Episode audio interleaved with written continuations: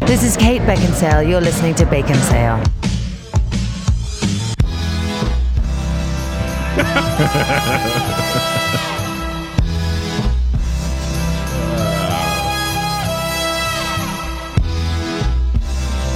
Yep. Okay. Now, now we're getting with We're dancing seductively right now. words projected on my body. Boop finger. when we agree, it doesn't happen that much. The slightest touch. when we boop fingers. Bacon sale approval. It's not a sin. So please listen. It's time for the show. higher. It's time for the show. Shut it down. Shut it down. That's all the show needs, right there. I just want to make you guys smile. Oh my gosh. I can't tell you how hard it is to say boop finger and actually enunciate it correctly You because did a I can say a fantastic few things job. wrong. Well You done, did. kid. That was, that Oh. was so much fun. I get it. I have a feeling I, I will thought- be talking about that one at the end of the year. I think so too. oh man. Oh, Yeah. very well done. That was My fun. word. That was done, Kenty Bassey. what? Welcome to Bacon Cell. I'm Joel. I'm Kenty I'm- Bassey. I'm Zach. and we'd like to thank you for listening to our last show, our finale of the uh, 70s One Hit Wonder bracket. You know, we've done a lot of these brackets over the years, Yes. and this one was one of them.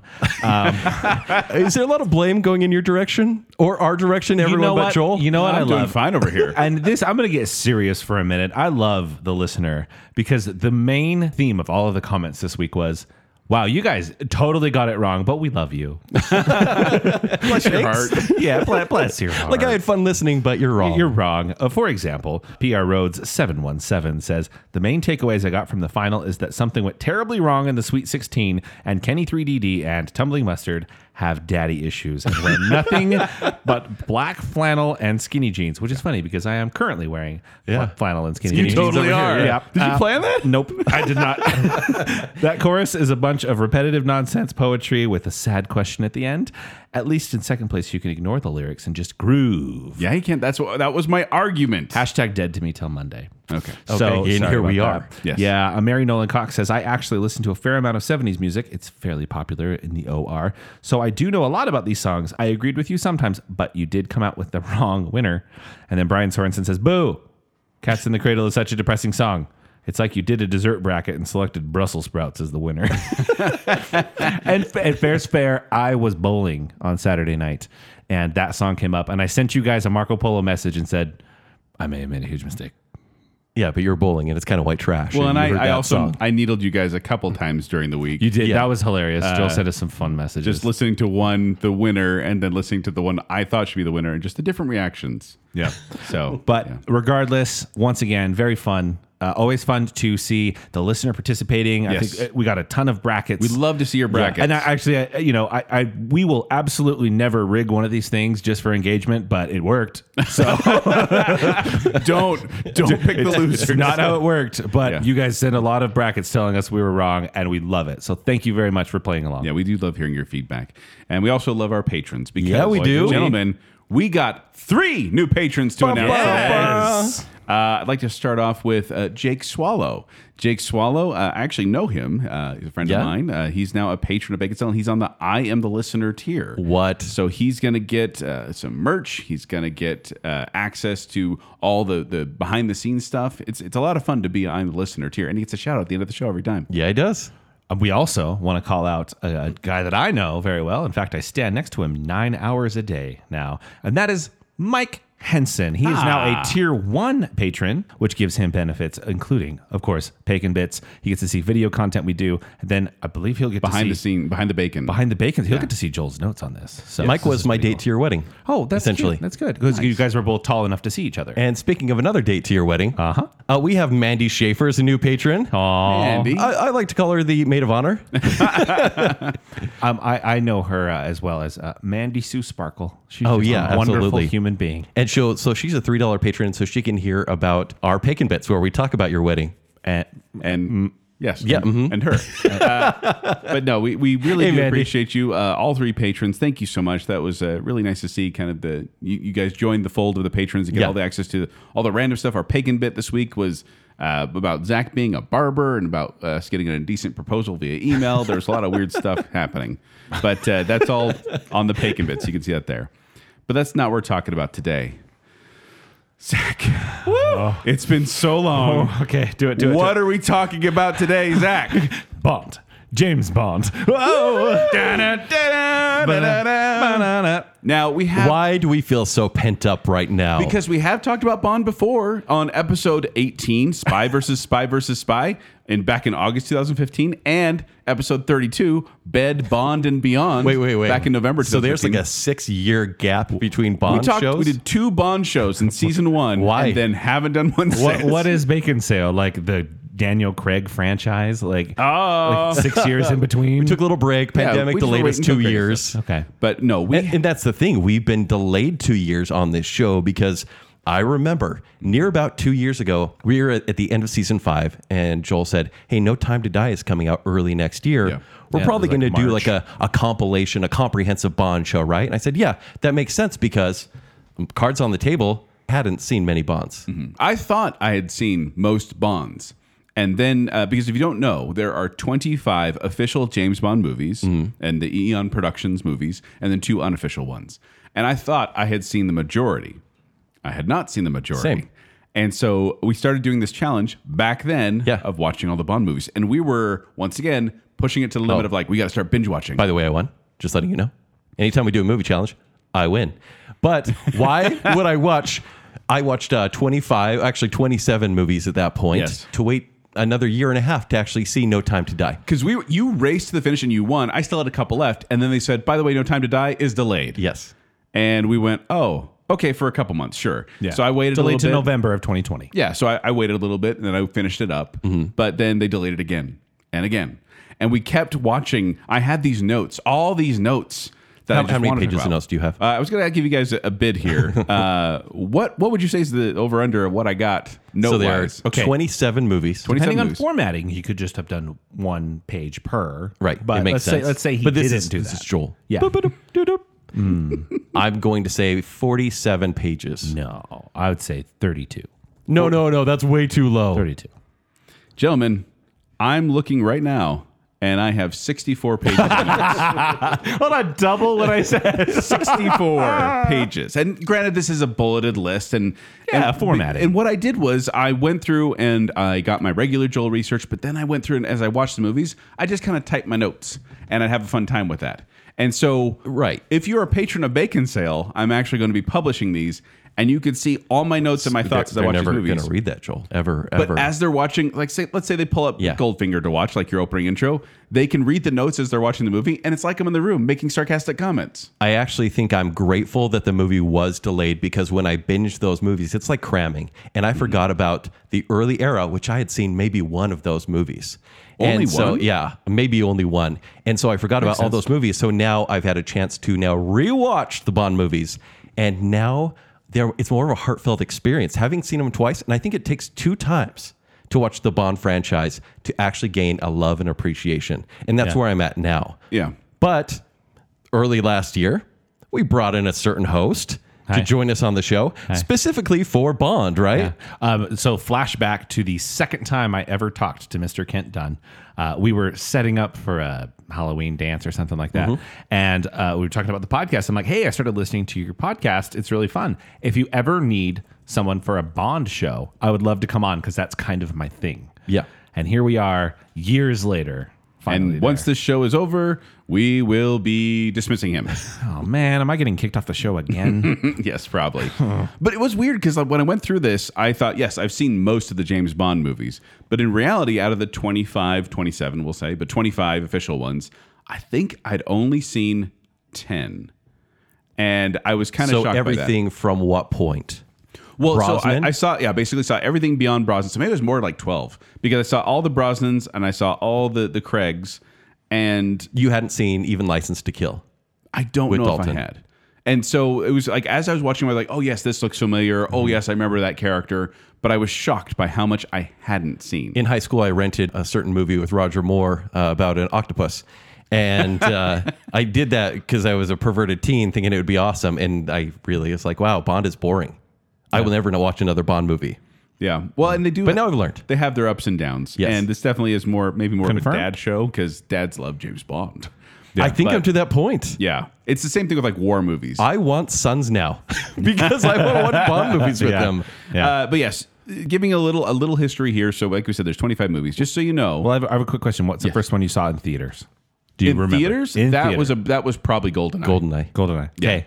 I'm a huge fan. Love these movies. Skyfall. Really? Yeah. I, I never I never Did you caught see them on But- DVD before that? Yeah. Because Skyfall's a later one. Yeah. For Did those you of watch them at home? The first, yeah. So I watched them at Like your, home. did your did your dad or mom love them? um, my dad showed them to me, but I, I they would be on TBS. Okay, what's the first movie you saw then? So the first one I actually watched, I think, was Tomorrow Never Dies or World Is Not Enough. So what would happen? There were Brosnan's in. it. Yeah, yeah. Well, what would happen is my dad would bring me in and say, "Hey, look at this motorcycle chase. What they she he's you know the girl's handcuffed to him, and okay, now leave." You can't watch this part. okay, you can come in and watch this. So he would he would cherry pick scenes. You know, the stealth- cool scene. It was the clear stealth play, but he'd kick you out of the room. The stealth boat scene at the very beginning of World is Not Enough. Yeah. that's the one I and remember. then the opening best. credits would start. and then he's and get out, and then and then there's like a scene with him and a woman, and I'm, I can't, I still can't watch. I felt like when my dad and I watched GoldenEye, the opening credits, it was very awkward, right? Because I think I was 14 years old. Yeah. It was like my dad took me hunting for the first time. It was one of those rite of passages where you feel awkward in front of your parents. You're like, I think I've just grown up a little bit. Yeah, Uh, well, and I think the one the one we had I remember having on VHS was "You Only Live Twice," and I watched that one. Okay. Mm-hmm. it's an old Connery one, but I watched that one multiple times, and it was my favorite one until Goldeneye came out.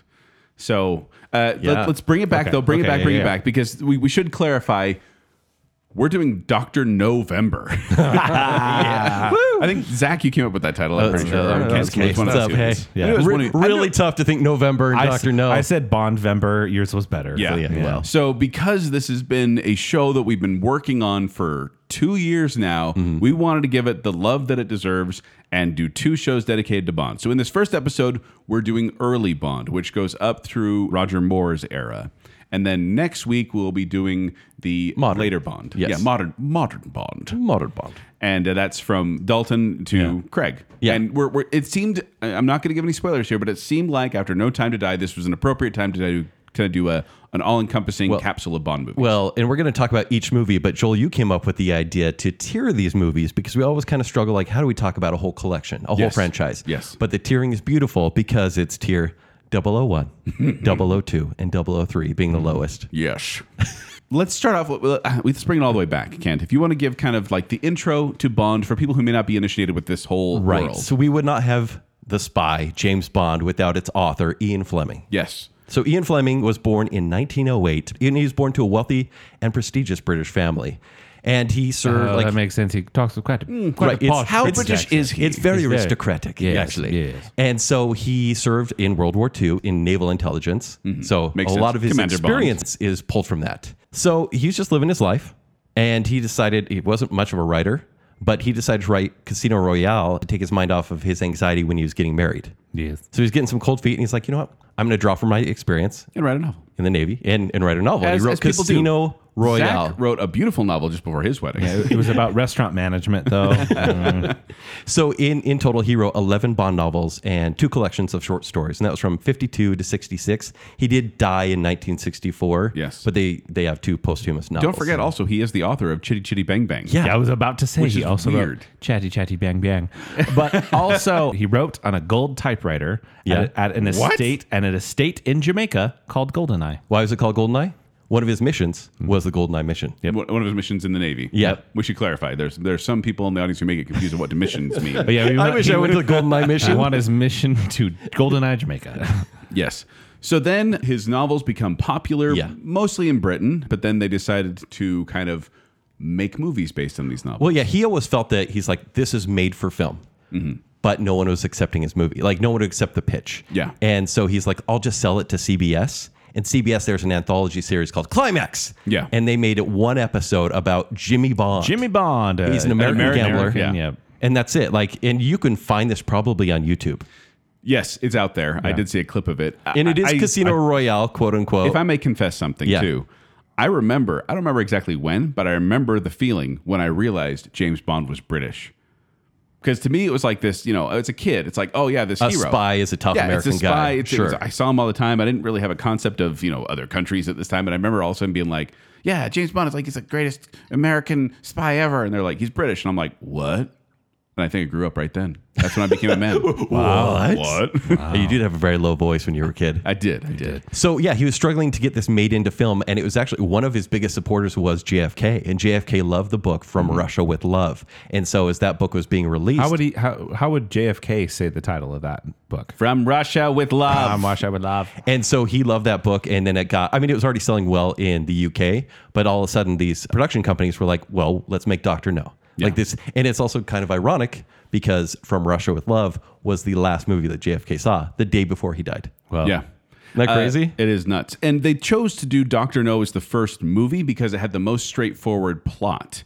I would agree. Because Casino Yeah. Royale is the first book, but they decided they were going to do Doctor No because they're like, let's just get this, let's introduce James Bond the easy way. I believe there were some rights issues potentially as well. There were because Yeah. uh, when they wrote the book, when Fleming ended up publishing it, he didn't give credit to the other people who kind of helped him out with the idea. Yeah, so there which was a- causes problems later on. we'll talk that's- about that. yeah, we'll get there. But I do want to talk about the casting because originally they were uh, the producers. Uh, there's two producers you're going to hear the names over and over and over again of Broccoli and Saltzman. Yeah. Yep. which uh, sounds, Sounds like a nice law firm, right? or a, uh, on a bag of frozen vegetables. Yeah. Uh, Al- Albert Cubby Broccoli and Yes. uh, Harry Saltzman. Yes, and so those are the two producers who decided they were going to bring James Bond to the big screen.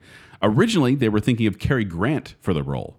Uh, they they reached out to him, and then he wa- they wanted to do multiple films. They wanted to sign him to contract, and he only wanted to do one, and so they decided to do. Go So with he would someone have else. been an American, right? They would have made him a British spy. He's, he's kind of a British American, I think. Mid Atlantic. Yes. But then they decided, okay, and so they did this Find James Bond contest. This is a literal contest they did where they tried to get, you know, cast a James Bond in a contest. They got six finalists and they chose this guy, Peter Anthony, a 28-year-old model. And he was he had a Gregory Peck quality, according to All right. producers Handsome. Broccoli Saltzman.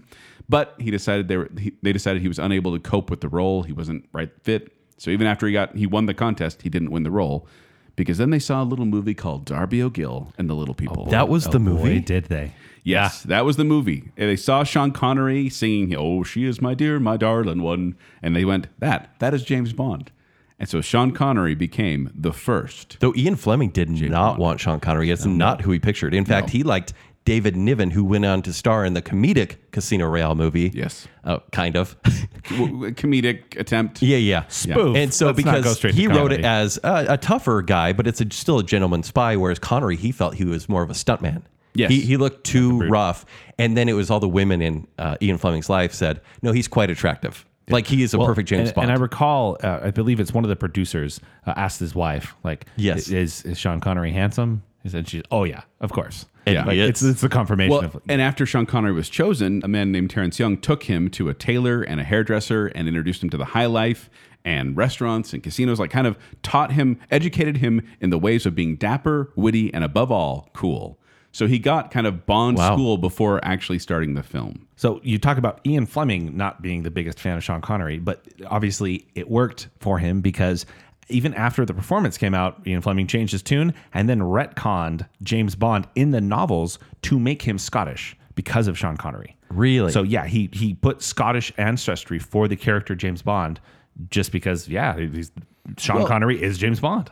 Exactly. Well, and the infl- it's because Ian Fleming, we talked about this before on episode uh, 32, but he chose, he wanted this very bland character, a very kind of, he chose the name James Bond out of an ornithologist book. Like it was like Yeah. Birds the of the most- West Indies. The most boring name I can think of, James Bond. And now it's become like a synonym for cool. But of course, Yeah, he James said Bond. he wanted a very flat sounding name. Yes, uh, James Bond isn't cool without his music, without his theme song. Mm-hmm. And so I just wanted to give a little history on that as well, because the James Bond theme was actually a song from a boarded musical uh, called "The House of Mr. Biswas," and it's a song called "Good Sign, Oh, yeah. Bad Sign." And so It's- Monty it's Norman, nice. yeah, Monty Norman wrote this musical, and he had this song in it. And this is the song, gentlemen. I'm going to play it for you now. Ready?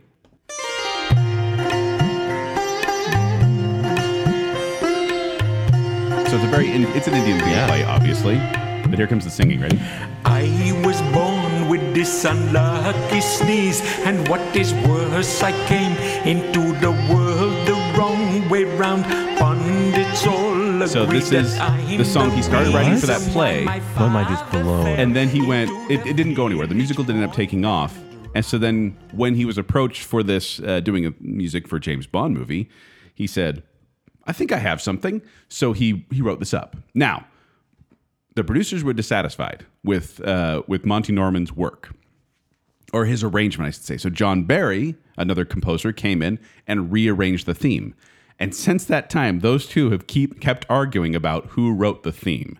So it's like John Barry says he did it, and then Monty Norman says he did it. But Norman has won two libel actions against publishers for saying John Barry was the composer. So here in Bacon Cell, we're going to say Monty Norman was the composer of the Okay, James but Bond. Barry did craft the sound and feel of the Bond franchise. yes, And as far as this song goes, the way that I understand it is more Norman wrote it, John Barry produced it. Yeah, that he makes made sense. It what it is. and it is a fantastic fantastic song the, the james bond theme Uh, that one too. dun, dun, dun, dun, dun, dun, dun, dun, dun, dun, dun. like you listen to that and it's just you feel cool Uh, Zach, who is James Bond? Can you tell us a little bit, a bit about who he works for and what he does? James Bond is a super spy, international super spy. He works for MI6 with the British Secret Service. So, you know, for Americans, it'd be like he works for the CIA over there. But he essentially has what they say as a license to kill. He is an, like a goes deep undercover, or he is in like- Undercover. I'm James Bond. We'll get to Bond. that. James but Bond. he uh, he is sent on these very dangerous missions, and he does have the ability to take people out as needed to get information. You know, there's a, there was always a formula to it, but he you know he has a boss, he has coworkers. He goes into this is his job. He goes Mm-hmm. Yes. into work and he gets his mission, and he gets outfitted with it- whatever he needs to do it, and he goes off and, and completes. and his right from the mission. beginning you you learn he has a license to kill because the one of the very first things you see him is is the famous gun barrel sequence Yep. where the spotlight will come on and then james bond will walk on the spotlight he'll be walking sideways and then he'll turn to the camera shoot blood will dun- run down By the way, camera. not him for the first three movies. no, it was a guy named uh, Bob Simmons. It wasn't Yep. Sean Connery. stunt double. But Uh, did they- you know that MI6 wasn't actually uh, officially recognized by the British government until 1994? like it was a hidden organization. Yeah. Hmm. So it's in these books because it's like everyone kind of knew it, but the British government's like, oh, yeah, we exist. We're pretty cool. Wow. Yeah. But by the way, they did actually film the, the gun barrel sequence by putting a pinhole camera inside an actual 38 cal- caliber bun- gun barrel for the first movie. Uh, d- doesn't make any sense why there's blood in it though. So Well, don't- blood gets don't everywhere think when about you that. shoot. Blood gets everywhere. and you mentioned his coworkers. Uh, I want to give a shout out here to Lois Maxwell, who played uh, Monty who Mm-hmm. Ah. Penny? played the secretary. Monty Penny. M M is James Bond's boss, and Moneypenny was M's secretary. And she, the actress Lois Maxwell, was in 14 installments of the series. That is more than any character has played James Bond. In fact, jumping into that real quick, Sean Connery was Bond officially six times, but seven times if you count the unofficial movie. Right. George Lazenby was it once. Roger Moore was James Bond seven times. Timothy Dalton was James Bond two times. Pierce Brosnan was James Bond four times. And Daniel Craig was James Bond five times. So the record goes to Roger Moore currently as most times portraying James Bond, or tied if you count. Right. The uh, it's interesting you bring up numbers because uh, bacon math is very applicable here because Bond has a license to kill and he has killed a lot of people. And I have a ranking of how many each Bond iteration has killed. I would say it's changed because it was everything up until No Time to Die. Okay. Mm-hmm. And there was a lot of death in that movie. yes. Uh, but so far, I have with the most kills, wait, wait, let me guess. If I had to guess most kills, I'm gonna say Pierce Brosnan. Zach. I would say not the pacifist, Roger Moore. No, he stopped killing people later on. Yeah, I would say still Craig. Uh, it's Pierce Brosnan. Yay! Up until No Time to Die. Our second place is The Pacifist, Roger Moore. With n- oh, so 135 for Brosnan, He killed 135 people. on the screen. 135 people. Roger Moore killed 90 people. He pushed a lot of little boys out of boats. Uh, Daniel Craig, 76 up until No Time to Die. I think he may take first place after this movie. You think so? Because feel like- it's a little fuzzy though, because a lot of buildings blow up in this franchise. yeah. Yeah. So you know, you know And uh, then we have Connery with 72, Dalton with 20, and Lazenby with five. interesting. Man, Lazenby. Well, he only had one movie. And Um, just one more number. I just want to kind of no, mm. don't. gloss over this real quick. what are you gonna do? Ken? Oh, Uh, he is kissed. okay. Uh, Uh, he's turned down the AC 50, 58 times. wow. James Bond. Yeah, And that was just in a view to a kill. precisely. oh, Yeah. Uh, all, some more stats, if I may, Kent. As of right now, George Lazenby is the youngest actor to portray 7 at age 29, because James Bond is supposed to be mid 30s. Mm-hmm. Yeah. The rest of the actors, when they started, uh, Sean Connery was 31, Sir Roger Moore was 45, Timothy Dalton was 40, Pierce Brosnan was 41, and Daniel Craig was 38. So Roger Moore is the oldest one to start as Bond, and George Lazenby is the youngest. To Wow. start. It's going to be really awkward when they cast Pete Davidson as the next one. Oh, no. Uh, also, Kent, I wanted to point this out. There are only four unused original titles from Ian Fleming that have not been turned into James Bond movies. Why wouldn't they? The, pro- the property of a lady, the, Hildebrandt rarity. the Hildebrand rarity, uh, Ri- Risic- Ricicchio. Ricicchio, and 007 in New York, or Agent 007 in New York. Like Jason Takes Manhattan? Yeah. So they have Those are bad titles. Those. Ricicchio's kind of cool. But also- The Better than Quantum Hildebrand of rarity Solace. is great. but also, not all of his his books have been fully adapted. A lot of times, they'll take the title Right. or elements, and they don't stay very faithful to it. In fact, I think there's only like one or two faithful adaptations to Ian Fleming's books. early on. Yeah. yeah, and Casino Royale is not bad. Uh, but even like Quantum of Solace is an is a Fleming title of a short story. Really? Yeah, crazy, messed right? up. I, I did. I did find out that James Bond is the fifth highest-grossing film franchise in the world. Dang you, Harry Potter. Uh, it's Mar- MCU is number one. Star Wars is number two. The Wizarding World is Harry. It, is Harry? Yeah. It's the Wizarding World is third. Avengers is fourth. James Bond is fifth. Beating out. Wait, the Avengers is not in the MCU? I uh, guess not. Not here. Okay, It's okay. its own thing. Apparently. Uh, but yeah, James Bond is fifth, followed by Spider Man, Fa- Fast and the Furious, X Men, Batman, and Middle Earth. That's who James Bond is beating out. Wow. Also, I did a personal count. James Bond, I, I counted, and I may be off a little bit, but I counted. I took notes during each watching. James Bond was knocked out 23 times in 27 movies. And he It gets was knocked probably out Oh. mostly a lot. Connery. Connery got was into a gonna say lot of that's- fistfights. Most of those are in Goldfinger. If, though, i- if your, your mission is to kill James Bond, you're not going to succeed. So if you're a, a James Bond villain, a James Bond esque villain out there, it, just make your goal to knock out James Bond. You will succeed every single time. then monologue to him. Yes. Yes. Tell Everything's them your going to work plan, out. Put an elaborate trap in place and walk away. All right, gentlemen, we got to jump into this. Indeed, we do. In fact, we have 16 movies to get through. So if y'all would stop John about these whatever movies, let's get Let's to it. jaw some more. Yeah, Yes. Jaws. Jaws. Uh, starting with, of course, the first one, Doctor No from 1962. A resourceful British government agent seeks answers in a case involving the disappearance of a colleague and the disruption of the American space program.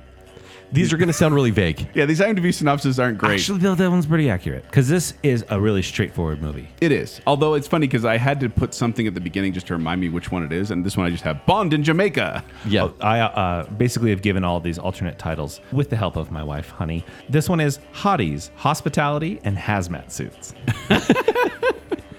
I also noted, like, we were going to talk about villains, Bond girls, femme fatales, the Mm-hmm. weapons, gadgetry, cars, if they're applicable. Zach, I know you kind of want to talk about those. have a list. But I also have the defining characteristic of each of these for me, other than the people in them, is where the climactic battle takes place. Mm-hmm. Yep. And if you've seen the first Austin Powers, you've seen the end of Dr. No. this is Dr. No's fortress, Yes. which is in the ocean. Yeah.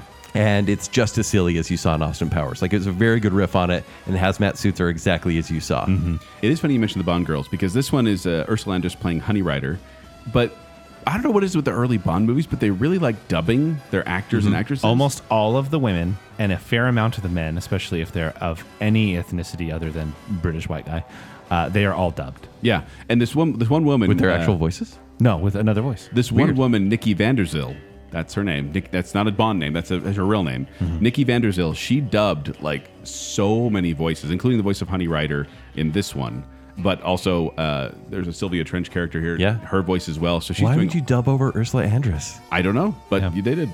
Well, And this movie uh, was 109 minutes long, though it is kind of slower paced. Yes. But it was made for about a million dollars and it grossed $59.5 million. That's okay. dollars. Yeah. That's not bad. It also showcases James Bond's first kill on film, which is a tarantula. It was scary. It was a scary I am part. afraid of spiders. My so- daughter walked in the room right at that part when the spider's like crawling him as he's sleeping, and she got freaked out. You mean the spider's crawling along a pane of glass and Sean Connery's m- arm is moving underneath? That's basically it. Yeah. Honestly, Sean, Sean Connery's arm hair looks like a tarantula, so you never know. Yeah. I was surprised when I watched this one because I said, "Where's the opening theme?"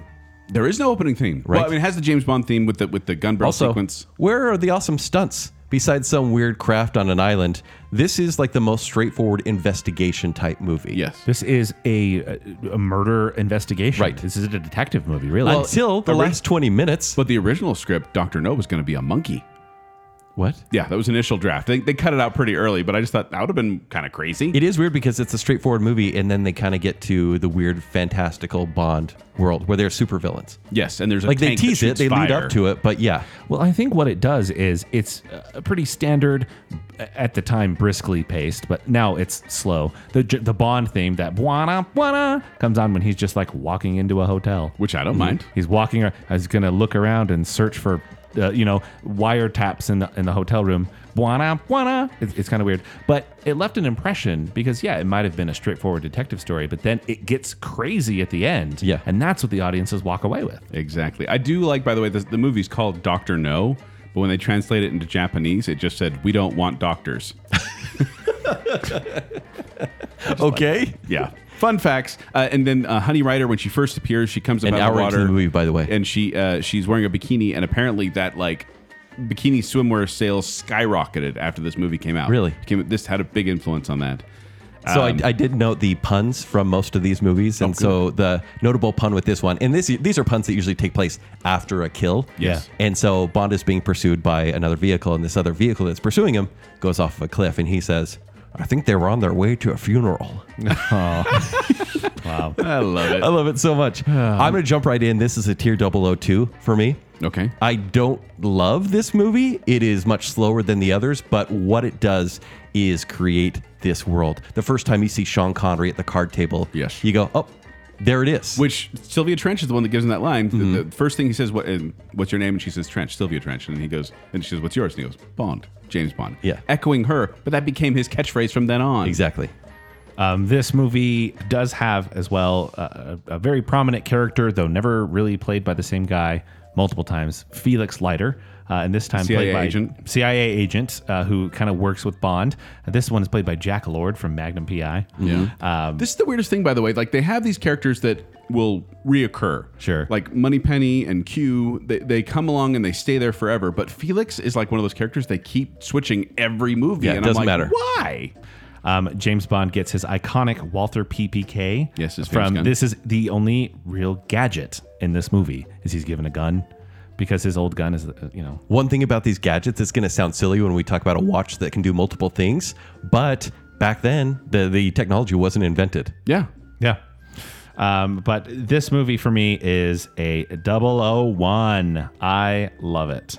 Um, Love. I love Even this without a movie. theme. At first, I remember the first time I watched this because I had seen the Brosnan movies. I was like, what is this? I've seen it probably three times since then. I love how straightforward it is. Bond plots get absurd. Mm-hmm. They do, And I yeah. like that this is straightforward. This is simple. I like the little touches. Like he, in order to see that his room was broken into, he just puts a little piece of hair Yeah. on the door and, you know, dusts his, his briefcase. And he It's had little, he had a lot of hair. yeah, well, not in In fact, uh, Time magazine called him a great big hairy marshmallow when this movie came out. Too bad that top of his head didn't Yeah. yeah. it. Aw. Yeah, I, I think this is a fantastic movie, a great way to start off a franchise. Um, Sean Connery is devastatingly handsome. Oh, absolutely. And uh, I I will return and watch this movie often. I love it. And I'm giving this one a respectful tier 001 as well. Okay. Because this is my hat tip to this for kicking off the franchise. And it is, it's like I said, it's a movie that may not hold up to like all the crazy stuff that's happening, but Mm-hmm. it set the pace. It, uh, I'm respecting my elders here because yes, it is slow, but I do think this is a well done movie and I want to give it a tier one. Love tier it. 001. Underneath the mango tree. Yeah, there's a weird Honey, like it starts the honey. James Bond thing at the beginning with like the gun barrel sequence, and then it jumps into three blind mice like a Calypso That's version of the it. theme. It's bizarre. so very- yeah, not great on the theme song, but everything else was pretty good. Very strange. All right, next up is From Russia with Love from Bond it is 1963. James Bond willingly falls into an assassination plot involving a naive Russian beauty in order to retrieve a Soviet encryption device that was stolen by Spectre. So once again, Sean Connery. Yes, directed by Terrence Young again. By the way, Spectre stands for Special Executive for Counterintelligence, Terrorism, Revenge, and Extortion. They do a lot of extortion. And this was the first appearance of Q, who is the guy who gives uh, James Bond his gadgets, and it was played by Desmond Llewellyn. Do you know his real name? Do you know like his character name? Q? Quartermaster. Major Boothroyd. really? Yes. Well, that was in Na- the first movie, wasn't it? Yes, well, Major Boothroyd is, is in the first movie as well, but he later on Q was considered Major Boothroyd because back when Ian Fleming was writing the novels, there was a former military fellow named Boothroyd who wrote in to tell Ian Fleming all of the inaccuracies th- of the firearms. Oh. and so then basically Fleming turns around and names qu- the quartermaster after him. So that's Aw, why that's cool. Q So- is Boothroyd. I fell in love while watching From Russia with love. You fell in love with. Uh, Daniela Bianchi. she's beautiful, That's- who Tatiana plays Tatiana Romanova? Romanova. Yeah. but she's not her voice. She's voiced by Barbara Jefford. What? They dubbed her. I'm so Every confused. single female. I don't know character. why. She Yeah. is, I think, quintessential early Bond girl. She's I stunning. love her. Yes. She's and you say quintessential, and that fits in because Quint is in this as well Yeah. from Jaws. Quint from Jaws. It was Red weird Grant. to see. Yeah, Red. He plays the the henchman, Donald Red Grant. He's got He bleach is blonde so- hair. And because it's the counterplay. You have these, and he's even kind of a henchman in this movie. Mm-hmm. He would be the henchman. Yeah, 'cause Right. Spectre's kind of the, the boss. Yeah, uh, Rosa Klebb, who was like a Miss Trunchbull sort of character, right? Trunchbull character. with uh, spiked shoes. Yes, poison tipped spike yeah. knife like, a shoot. knife Yeah. shoots out of the front of her shoe. But and like there's you said, poison th- on it. this Red Grant character, the counterplay between the evil spy and the good spy, it happened really early in the franchise, but it worked so well because it's they didn't have probably a huge budget to work with in this movie. No. but the stunts were- it was like Well, knockdown drag out. They, they had double their last budget. So the first movie was one million. This Mm. was two million. So they got a little bit more. okay, My alternate title for this one is hashtag train fight begins. Right. There is a trope throughout this franchise of really good fights on a train, and Yeah. this is the first time it happens, and it is so awesome. It's a lot of fun, and the, the glorious. fight the fight is really fun to watch. It's only a few minutes, but it took three weeks to film that fight scene. Can you imagine going to work for three weeks and just choreographing fights? this is where we start to get gadgets. So Bond is issued by Q a briefcase that has a knife that sticks out of it. It's got uh, gold Uh-huh. you- sovereigns hol- in there, and then it's got a special latch. If you open it Yeah. the wrong way, gas will shoot out. Yeah. It'll explode in your face. That's where it starts to get pretty cool. Yeah, And yes. then for cars, the only prominent car here is James Bond is seen driving a 1935 Bentley, which uh, is actually the car from the books, is a 33 Bentley from the books. Hmm, this was the last James Bond movie to be viewed by Ian Fleming. He died after this one came out. And as Kent mentioned, it's the last movie JFK saw as well. This movie is very iconic for a number of reasons. And it, I think this is where Bond truly hits its stride. I really enjoy it. The theme song is not great. well, it's just instrumental. they have it at the end, they have the, uh, Okay. the singing, but at the beginning, no, yeah, Which is nothing like that. weird. Did you did you notice that they play the like the radio hit in the universe of the show?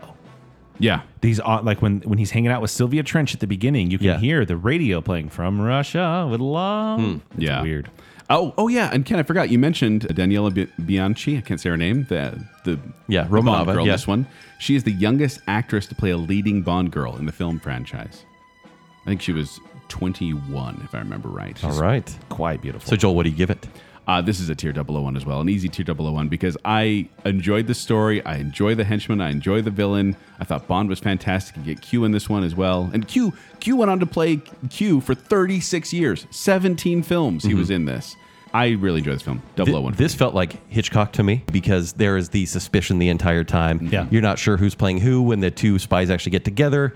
It's not just a straight up fight immediately. Like they No. actually have a conversation and it's it's creepy. There's a creepy vibe to it. Yeah. And I give it a tier 001 as well. there's all sorts of I mean Spectre doing its thing. There's lots of extortion and Right. there- you Mm-hmm. know you've got When you get Blofeld, this is the introduction of Blofeld. You don't see his face. but yes you just see the, cat. petting petting the cat. the, the villain petting a cat. Yeah. that's from Russia with Love, Right. And, 1963. You know, you have Rosa Klebb, who was in SMERSH, which is a Soviet organization. well, Smirsh in the books, but they do change it to. she's in Spectre. Smirsh in the movie. Is she in Smirsh in this yeah, one? SMERSH is a real organization. I can't. I remember They they. cha- I say remember they cha- Smirsh? They say so, I think they changed it to avoid political overtones. Well, because she she was basically you know a part of the Soviets, but actually part of Spectre. Ah. And so they have all of that element through there. This one is the hipster's choice for the favorite. I'm not going to go that far, but absolutely a 001. We agree. Yeah, Uh, this is this is really where you know that oh we've got something magical here. Now next up we have 1964's Goldfinger. Say it right. Goldfinger. Uh, Bond in Kentucky. Uh, while investigating a gold magnet smuggling, James Bond undercovers a plot to contaminate the Fort Knox Gold Reserve, mm-hmm. which I love that plot device, by the way, because I, if I remember right, in the books, they, the plot is to steal the gold from Fort Knox. And then when they made the movie, they're like, That's, that wouldn't be possible. So they have this whole scene explaining why That's not going to work, Goldfinger.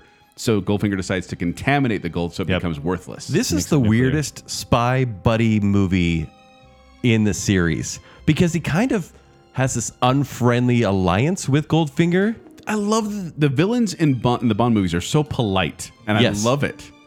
Yeah, I mean, I mentioned hospitality and Doctor No. Like literally, once you know he's captured by Doctor No, they put him up in a nice hotel and give him a way too long decontamination bath and Right. and nice clothes. And then you know, same thing with Goldfinger. He's they do this weird thing where James Bond gets captured, but they're like, well, he might he might have Just kinda hang information. out. So like, just hang out with us. Yeah. Um, but Goldfinger is the one that set the formula in place. This is was a smash hit, a budget of three million dollars, and it made 125 million dollars. This is the one with the laser on the table. Do you expect me to talk? no, No, Mr. Mr. Bond, I Bond, expect you expect to die. which Also has- in the book is actually, it was actually a saw. But Okay. lasers were c- were Yeah, brand yeah. new and It cool was the at future. the time. So Also, it has Odd Job, which brings in the zany henchman Yeah. vibe. Yes. Because he had the hat. which Hench- would- henchman with a thing. he has a Yes. hat that he throws, and it has like a blade on it that can cut stuff. Uh huh. So uh, my alternate title for this one is Bond meets the Decapitator on Moon River.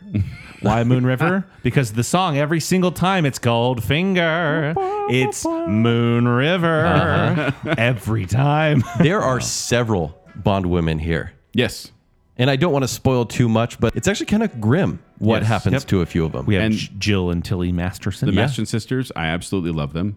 We have the legendary. Would you call her the femme fatale? Would you call her henchman? I would, Bond call, I would girl? say femme, femme fatale. femme fatale, pussy galore. Yes. great character. Played by Honor Blackman. Uh, Yeah. Absolutely beautiful. And she's a great character too. She's like a very competent pilot who who doesn't like Bond's advances. Yeah, she's got her flying circus. She's teaching all these Yes. these women to fly. Like, and this she's is where cool. the Aston Martin comes into play, Yes, right? The 1963, 64 uh, Aston Martin DB5, the Yes. most legendary James Bond car. And I do, I do like James Bond. I think he's a great character, very competent. But this is the one where he crashes because of a mirror. Yeah. and that really bothers me that he was fooled by. uh, Like he's driving along, he sees headlights, so he tries to swerve. Is a and pretty it's panic His own situation. reflection in a mirror. this is also when He is Sean Connery. this is when Sean Connery started wearing a hairpiece. Was in this movie. Yeah. And even though it was in, set in Fort Knox, it wasn't filmed in America at all. But people that didn't like, they didn't know what inside of Fort Knox Right. was, and so they, they designed this thing. I believed it. And people got angry and wrote letters saying, "How dare you let a British film service into Fort Knox? How dare you?" You're like, you you need to talk to Mr. Ken Adam, production designer, who is amazing at what he Yeah. does. This one does have a fun gadget of a homing beacon you can put in the heel of your shoe.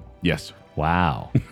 Now, Connery was really, he loved his electricity puns in this one because when he electrocutes a guy in a bathtub, he says, shocking, positively shocking. Yes. And then when Odd Job oh, gets electrocuted with some bars, he says, I like how you not want to spoil it. yeah, he, he blew a fuse. well, there's there's some love good him. ones in here. we have another appearance from Felix Leiter. Yes, this is also the first Bond film to win an Oscar. So it won for sound editing. All right. It's Yeah. apparently the crackle of electricity in gold Yeah, bars exactly. or something that did it.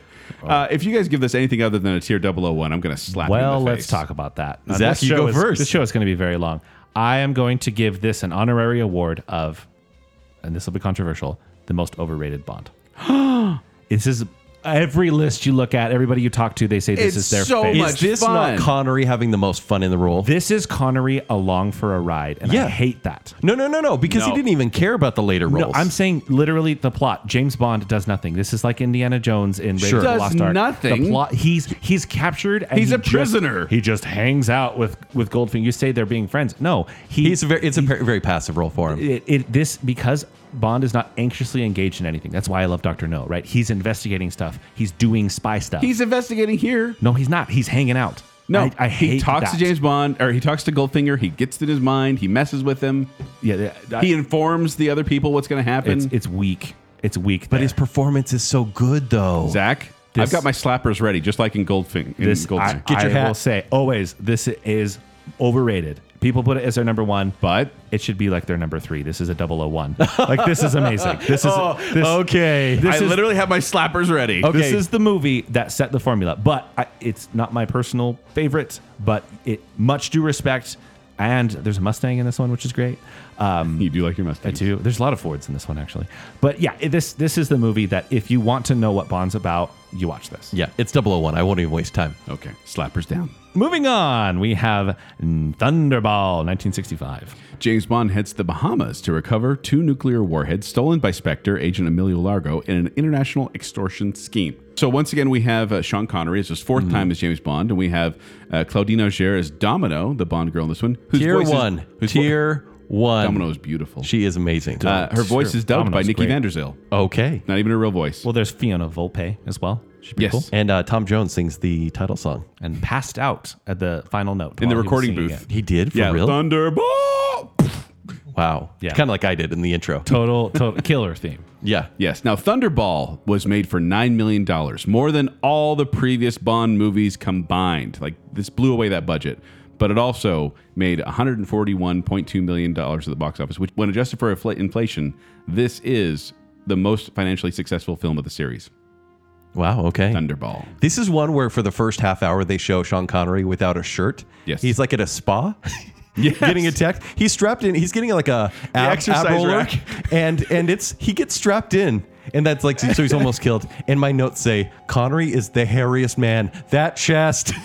Uh, and he does. He gets strapped to this exercise table, and it's like all of a sudden someone turns it up and it gets crazy, and it looks so corny. But I still I enjoy it. Yeah, this is also the one where he punches the woman, and then he takes off the wig. Yes. And, and yeah, it's, it's a man. This is also the one where they have sharks in the pool. Uh, my greatest fear. No My greatest laser, fear. no laser beams attached to their heads. But still, sharks in a swimming pool. yes, Do you have that's the fun fact about the shark? oh the one that yeah, yeah. So there was there was a, a, a thing between like a little screen between the sharks and Sean Connery, but it wasn't fixed properly, and the shark got out and almost ate Sean Connery Mm-hmm. in the, real uh, life. the reaction to h- a shark popping out when he opens a door is actually just Connery going, "What? Yeah. That's not supposed to be happening."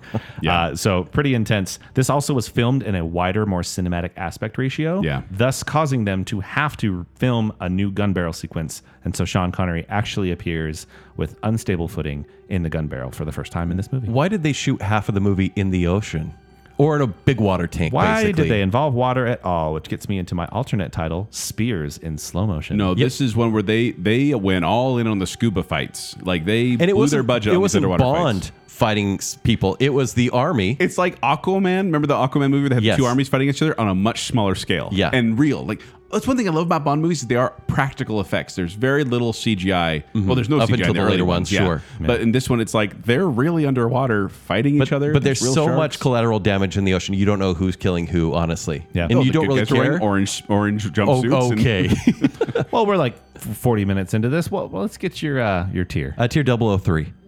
tier three. I love Domino. She saves this movie. In fact, she shoots one of the villains in the back with a spear gun, and Bond says, I think you got the point. So, but, but I love Domino, but it's not enough to save this movie. I do love her character as well. I think it's quite boring. And this is critically loved. Yes. This is this is like everyone's favorite. Yep. You said tier what? tier Three.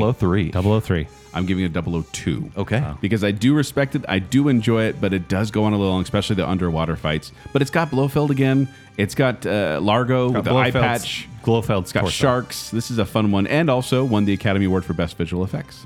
Kent made my point. I'm also going 003.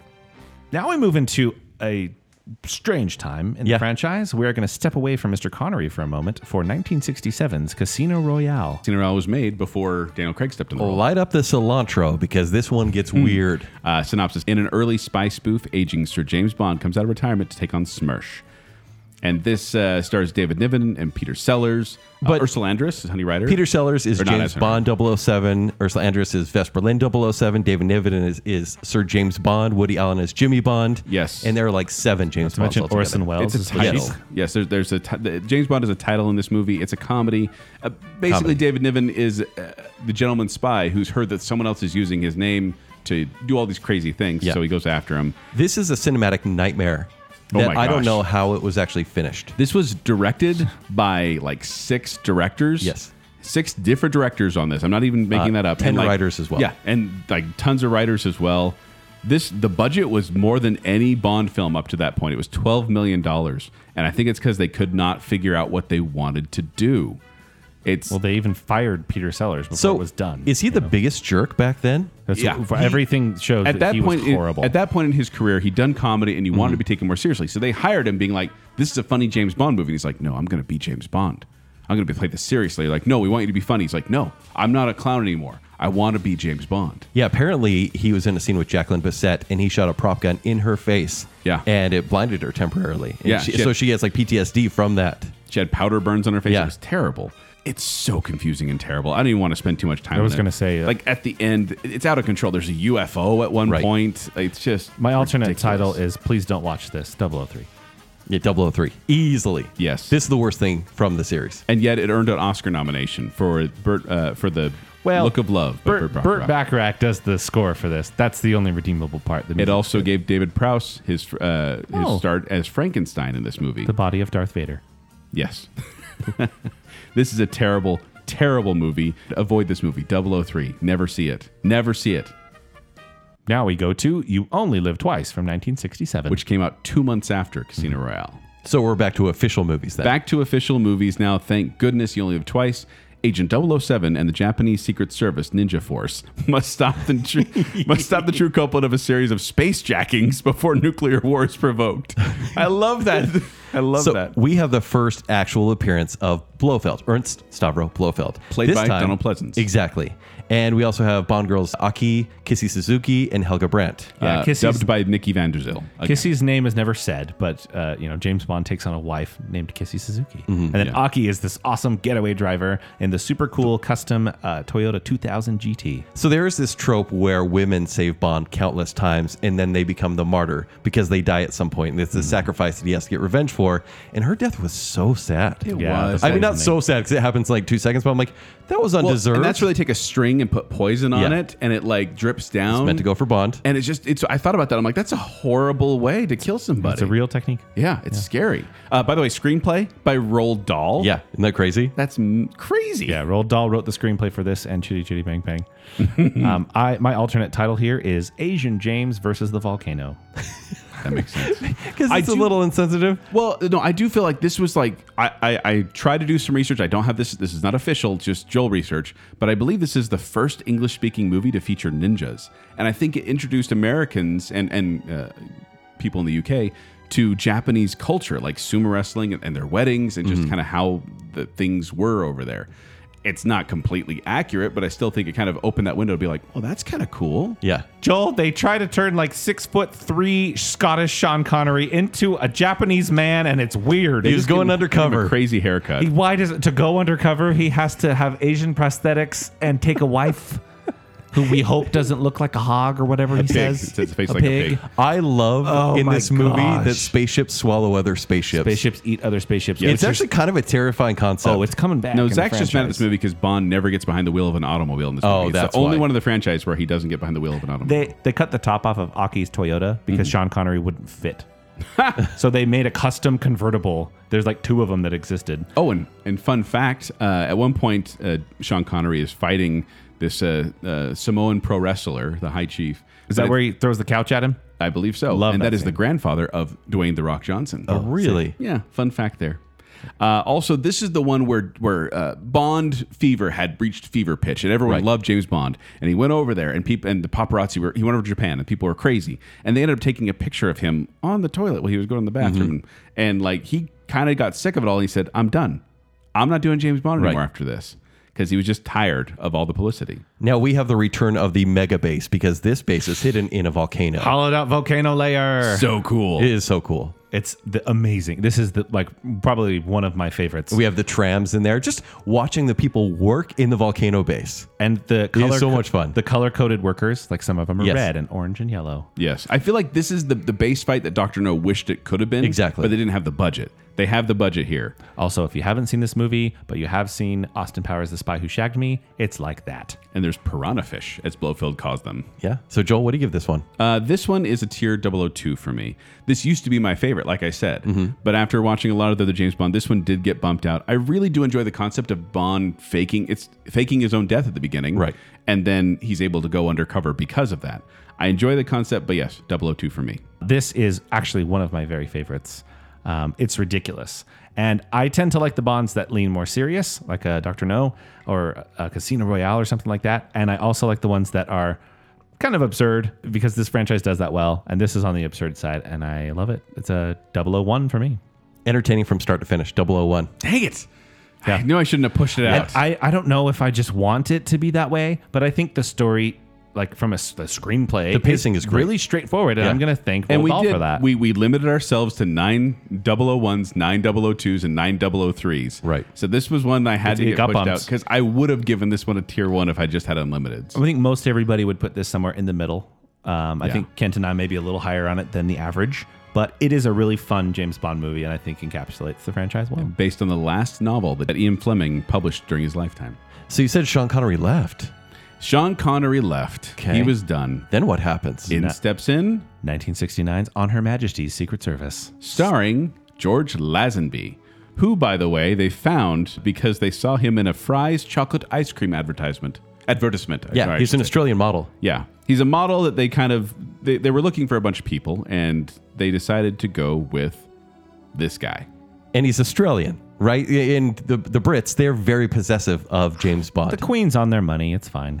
it's true. It's all in the Commonwealth. But when, at the beginning of the movie, when he's like, "That never happened to the other fella," oh, this never happened yeah, to that, the other it's so- fella. like something happens, and he literally turns to the camera and says, "This never happened to the other fellow," referring to Sean Connery and totally breaking the they fourth tried wall. so hard to bring in the mythology that's happened before because in the intro, for the first time, it was clips of the other Sean Connery Previous movies. exactly. Yeah, projected onto just bo- to, women's yeah. bodies. well, yes, of course. previously on James Bond. So what's this one about? Oh, James Bond woos a mob boss's daughter and goes undercover to uncover the true reason for Blofeld's allergy research in the Swiss Alps that involves beautiful women from around the world. Alternate title James Bond at the Winter Olympics. Yeah.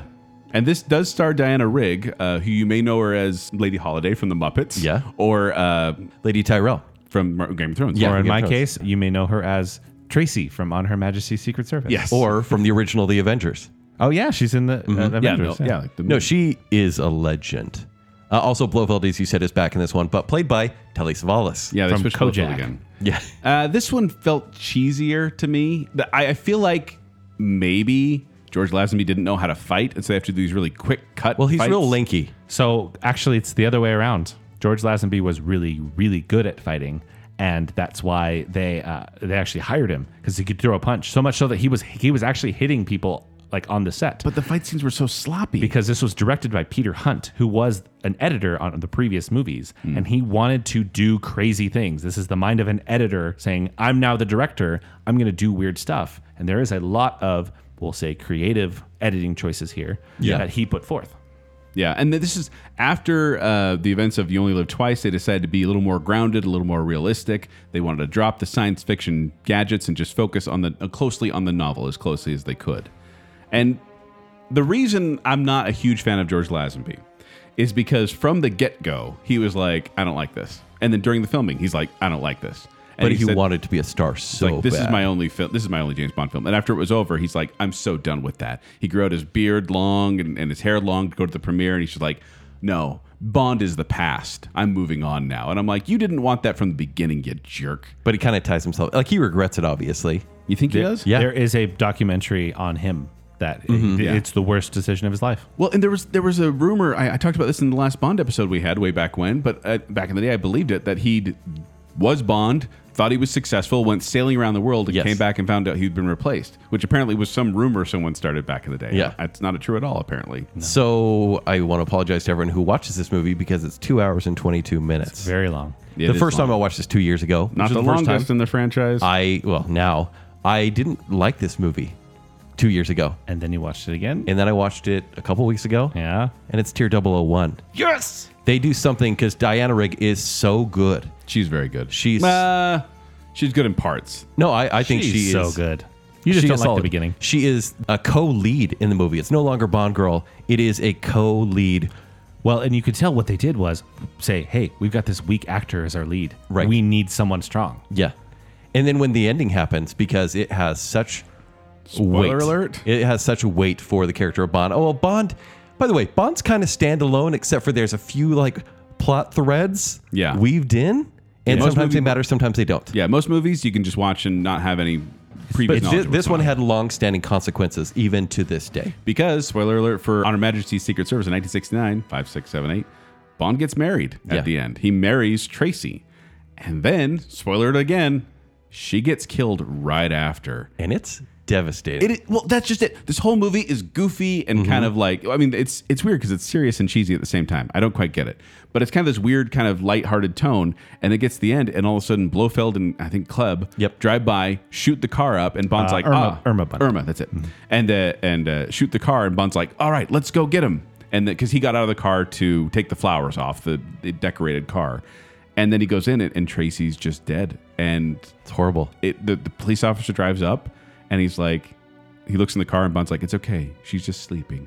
And I'm like, this is a dramatic like it was a complete tonal Well, shift. it's weird because earlier in the movie, there's a ski chase, which is pretty fun to watch, And a and, there's bobsled another chase, yeah. dumb, pu- uh, another dumb pun where someone gets pulverized by a snow machine, like a snow blower, and he Yeah. goes, "Yeah, he had a lot of guts."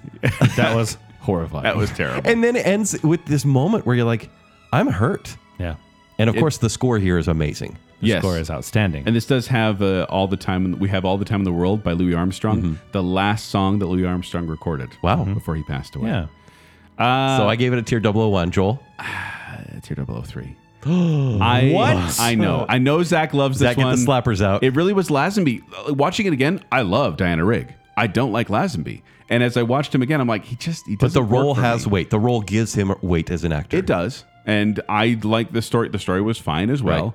But, But, do you wish you saw Sean Connery and Diana Rigg together? this do is you feel not- like it would have carried more? I want to clarify. This is not a it would be bad. vindictive. This is not a vindictive deserves a tier three. This Sure. is a got bumped down to tier three where I had Okay, it up in tier sure, two. sure. So and I'm presuming Zach. Oh, it's a tier one for sure. 001. I mean, 001. Could you cut a half hour from the ski lodge though? Uh, yeah, you, it, it's it's a little bit long. The Mm-hmm. long sequences of the allergy clinic and things like that. Um, but I just found myself really in on all of it and very invested. I liked this side of Bond. I liked that it was a like different the take. Scottish uh, kilt side of Bond. Yeah, well, d- uh, Sir Hilary Bray, which gonna blow Kent's mind. Yeah, he was dubbed, by the way. What? Every time he was Sir Hilary Bray, and Uh, we should clarify was dubbed. that when James Bond goes undercover Mm-hmm. in this one, he actually does take an alias of Hilly, a genealogist, who And goes they up in this dub him? mountain. he's dubbed. He goes up to this mountain facility with beautiful women who Yeah, are lots getting of allergy ladies. treatments. Yeah. So for about half this movie, George Lazenby isn't actually talking.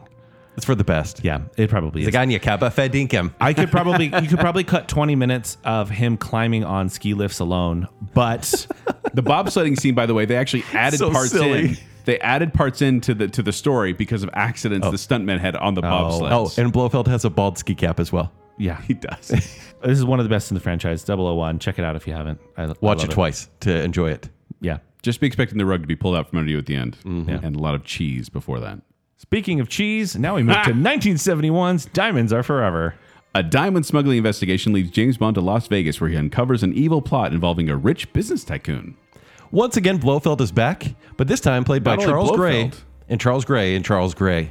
Yes, it's like Gray. a There's it's a multiple body Blofelds. duplication sort of who, thing. who was previously seen in You Only Live Twice as a different yeah, character. he was Yeah. a good Got guy killed. in that movie, and then he's the main bad guy in this was the one. very most but British also the return of Sean Connery. Yes. So after uh, George Lazenby said, "I'm not doing it anymore," then well, Sean, Connery, who said, aged "I like will." ten years in between. He did. And his Yeah. hair There's a lot of piece is- eye makeup on his hair in this piece is one. bad in this one. Yeah. Uh, this is one where I think the henchmen are what save the movie. 100%. Because it's Mr. Mr. Wint and Mr. Kidd. Kid. and it's played by Bruce Glover and Potter Smith. Bruce- Bruce Glover, by the way, the dad of Crispin Glover of Back to the Future, uh, George McFly. This is a weird one because there was some weird filming stuff going on where like there's a there's a scene between Money Penny and J- uh, played by Lois Maxwell and, and James Bond playing by Sean Connery. They were never in the same location. Like they just didn't film them together. Like he's sitting in a car, she's standing outside, and they filmed them separately because they weren't together. Yeah, Weird. she, and she's like dressed as uh, someone from the A airport. meter maid or something, Meter yeah. maid. Yeah, that's right. Um, also, one of the biggest uh, continuity errors in a James Bond movie. Yeah, There's a part yeah. where he he's in Vegas and he's driving around and he, and he hold props on, his- hold on, Joel. Oh. 1971 Mustang Mach 1. Yes. Go on. And he uh, go, has to go into an alley, so he then like hits a bump and tips the car up on two wheels, and the car enters the alley on the right side tires and exits the alley driving on the left side tires.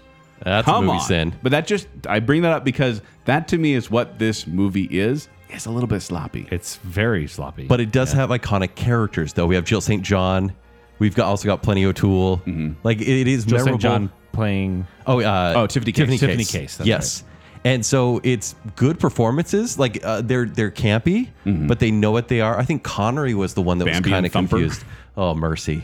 but it's in a movie that's just it looks kind of low budget because compared of to the Sean rest of the Bonds. Connery. Yes, Sean Connery demanded a higher salary coming back into this movie, so they had to skimp on the special effects Got budget. a million dollars for this movie, yeah, which is like more than Robert Downey Jr. got for Avengers. you and know? they were going all out to win back Ameri- Mer- American audience with this one. That's why it's in Vegas. Right. It, it deals with a lot of American themes. I call it Sean Connery's Vegas Vacation.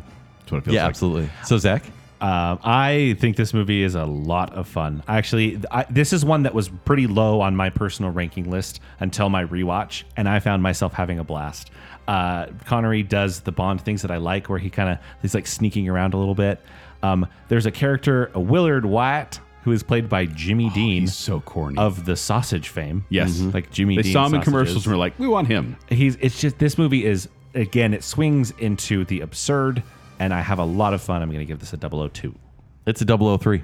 yep I give it a 003 as Yeah, well. I'm not quality surprised. wise, it's 003. this, this really took a dip in quality. And uh, fun fact: this is the last time we get to see Blofeld for a long time because of legal reasons. It's for the best. They started to overuse him. at that technically point. we don't see him until what 2015 so technically. Although they do, we'll get into that. when Yeah, he we'll- we'll talk about that today. Appears a little bit. well now we are going to end mostly our sean connery era Goodbye. and move into the next phase live and let die from 1973 Dun-dun-dun, dun-dun-dun, dun-dun. James Bond is sent to stop a diabolically brilliant heroin magnet armed with a complex organization and a reliable psychic tarot card reader. So we have Sir Roger Moore, or that time Roger Moore, Just Roger Moore jumping at in, the time. which I thought was a crazy casting decision. So he almost got the role from the very get Mm-hmm. go. He's one of the main guys. From back when Sean Connery was yeah, being cast. Yeah. And it's not like he's younger than Connery. It's not like they said, "Hey, he's let's older. get a younger guy." He's older than Sean Connery, even at this point. Uh, two- well, and the, three they years did. older. United Artists did approach Adam West and Burt Reynolds before they went. Adam to West and Moore. Roger Moore look very similar. Yeah. And then, but uh, Roger Moore was in a, a TV show uh, called The Saint from 1962 to Classic. 1969. Uh, and because of a lot, I think a lot of because James Bond, The Saint became this popular spy show. Mm-hmm. And so that's kind of where he was coming from. So this is less about the world's end. This is less about nuclear weapons. This is more just a drug trafficking movie. And in fact, I would say this Set is in where New Orleans. Once again, they were trying to appeal to American audiences. This is Yeah. a, a black exploitation movie They that was are- very popular at the time. Definitely pandering in this movie, where it's kind of oh, black exploitation movies are popular right now. Let's go all in on Yeah. that. They use terms like uh, white pimp mobile and you got a honky on your tail and things like that. where it's Right. like okay, yeah. so what you're telling me is this is a bad james bond movie No, zero percent. uh, Okay, maybe a good eleven percent. movie. maybe a No, good movie I think Roger Moore coming into the role Is a bad He James Bond looks movie. he looks fresh, even though he's a little bit older. He looks ready for it. He is a gentleman spy in this movie. He's not devastatingly handsome like Connery. I think but he's quite he handsome. Is dashingly handsome. He Yeah, looks I think very he's good in this instantly likable in the role. He doesn't seem as deadly though. movie. This In is fact, when they try to make him more like Connery, it doesn't work out. no, no, and and I definitely think they were trying to go with something different, just to be like we're gonna we're gonna be alternating. He doesn't drink his signature vodka martini, shaken Right. not stirred. He has a high tech espresso machine. You know, he, this this is a different guy, even though it's the same guy. They're trying to set a different tone here. Yeah. it doesn't work for me, but I, I'm willing to admit this is a good movie. Well, and this is also the one where they bring in this kind of this, the comedic relief of the redneck sheriff. who- J.W. Pepper, can just and who's Oh, like he- has his own trilogy. He appears uh, twi- uh, twice. I Is it think? just twice? I think yeah. But This and the he next has a one. big. Ex- there's an extended boat race in this one in, in like the the swamps, and then he has a lot of screen time that I was like, it's not working. Stop doing it. But this also has "Live and Let Die," the, Yeah. the song by Paul McCartney and Wings, which is a lot of fun as a James I Bond think the song. boat chase is fun. I think the fake snakes are very cool. the Bar- real crocodiles. yeah, the real crocodiles. Baron Samedi is a great henchman. Yeah. like actually He's- creepy. he's so awesome. I want to bring back to the crocodiles real quick. So they were this is looking fun. for locations and they found this crocodile farm. Where, where they're looking around, and they're just like, see this crocodile farm owned by a guy named Ross Kananga. Kananga. And the sign said trespassers will be eaten. So they go in there, kind of explore it, and they're like, we got to write this into the movie. And they named the bad guy Yeah. after the farm owner. Not only that, there's a part in this movie where James Bond's trapped on an island and there's gators. They, they're all coming up to eat him. Mm-hmm. And he runs across like s- five gators to get to the shore. Those are real alligators. Stop it. And it wasn't James Bond running across them. It, was, was Ross Kananga. Ross Kananga, the owner of the farm, running across alligators. Do yourself a favor, go to YouTube and look at the alternate takes. He did six takes to complete the scene. Wait, he did- did fell he fall off in? Yes. five times. It's like MXC. his clothing was shredded, and he received 193 stitches to his leg and face. Yeah. Oh, he better have got paid for. Well, he got he got his name in the movie. Yes. Uh, this is also one of the few movies where James Bond does not wear a tuxedo, and the uh, only Bond movie with Roger Moore, and where Felix Leiter appears, a CIA agent. Oh, really? So they did. They, they left him out of th these movies then. Yeah. Uh, apparently, as they were filming, uh, they had to pay protection money to a local Harlem gang to ensure the crew's safety. Wow. And when the money ran out, they had to leave. So this has one of the best puns in the series. So Really? Kananga, the villain, imp- he explodes or implodes because he swallows an air capsule at the end of the movie, and then Bond says, Roger Moore as Bond says, he always did have an inflated opinion of himself. Well, this is where it gets my alternate title for this one. Um, there's a story behind one of these things, but we haven't yet talked about solitaire much. Oh, Jane Seymour. My title for this one is Dr. Quinn and the Kananga Balloon, the musical. now, why I Oh, gee. Mm-hmm. say the musical, this one, you talked about the theme. of it. I'll do this really quick. The theme, Live and Let Die, it's a good theme. yeah. it's a great thing. It comes up way too much in this movie. Well, they they make it more of a, like a somber piece or maybe a little more lively. Well, in in th- honesty, I think the song "Live and Let Die" is not mixed well. Like the two separate songs don't gel together for me. Where it's like super slow and super fast. You know that Well, part it's a in the Paul middle- McCartney song. Let's be Yeah, honest. The part in that middle uh, is Paul McCartney's wife insisted on not being in there. Like, what does it matter to you? Oh. Yeah. It ruins the song. that's like a third. That's the third song. Well, the reason I say it's the musical, I'm going to play a clip from the movie for you, gentlemen, and just uh, tell me that this isn't about to break out into song. But you couldn't. You wouldn't. Not after what we just done. I certainly wouldn't have killed you before.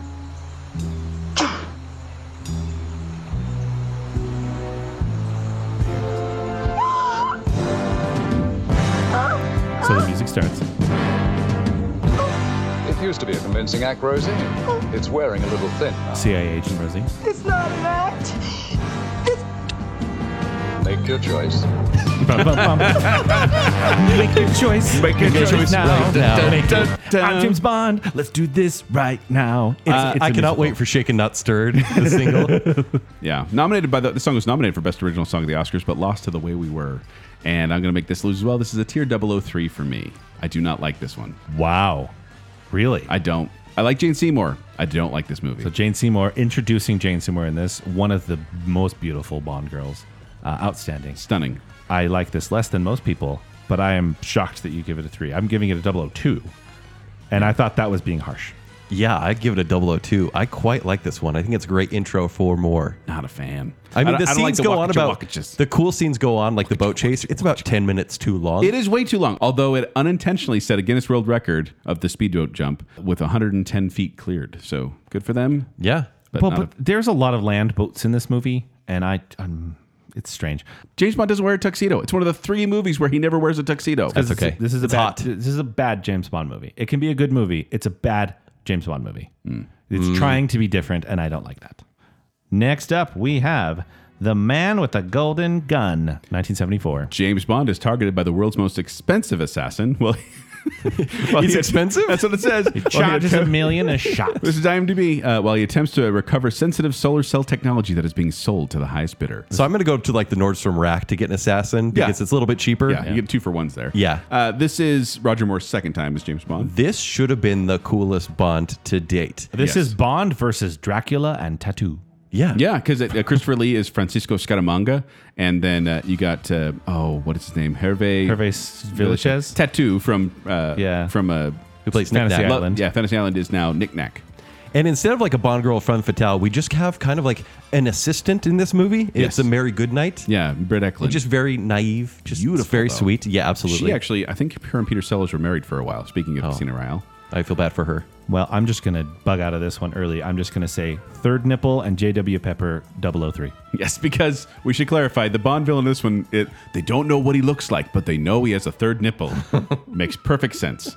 Uh, I just, I feel like this is a hodgepodge of ideas put together in the James Bond movie. Like they, they, they shook them together, they didn't stir them together. It's not blended nice. This is actually when Broccoli and Saltzman, the two producers whose names have been attached, they've been on every Bond movie so far.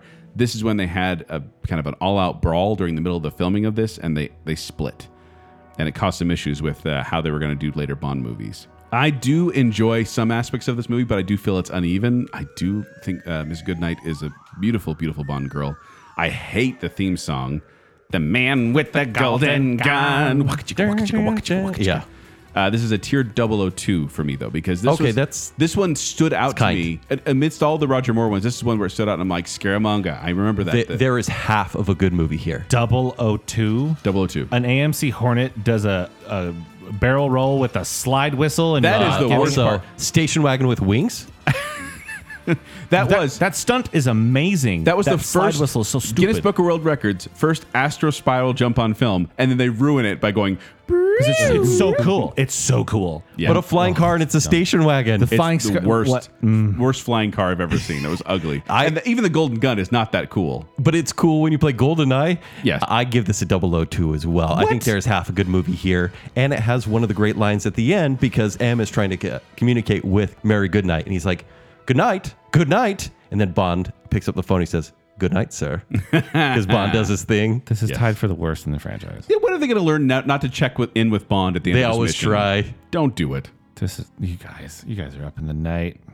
You're giving way too much praise to a bad movie. Okay, moving on.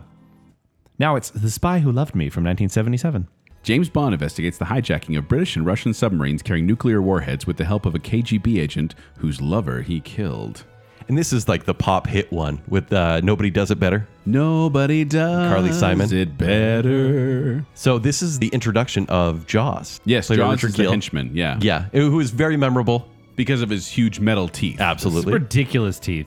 Well, at least his teeth are better than Jules. That's Oh, rude. That's super mean. She's Oh, ridiculous. actually going to be in the new series as a villain. Yeah, she could. The snaggletooth would bite. Okay, okay, we've heard enough. That would And then bite you through get uh, anything. Agent uh, Agent Triple X played by Vin Diesel.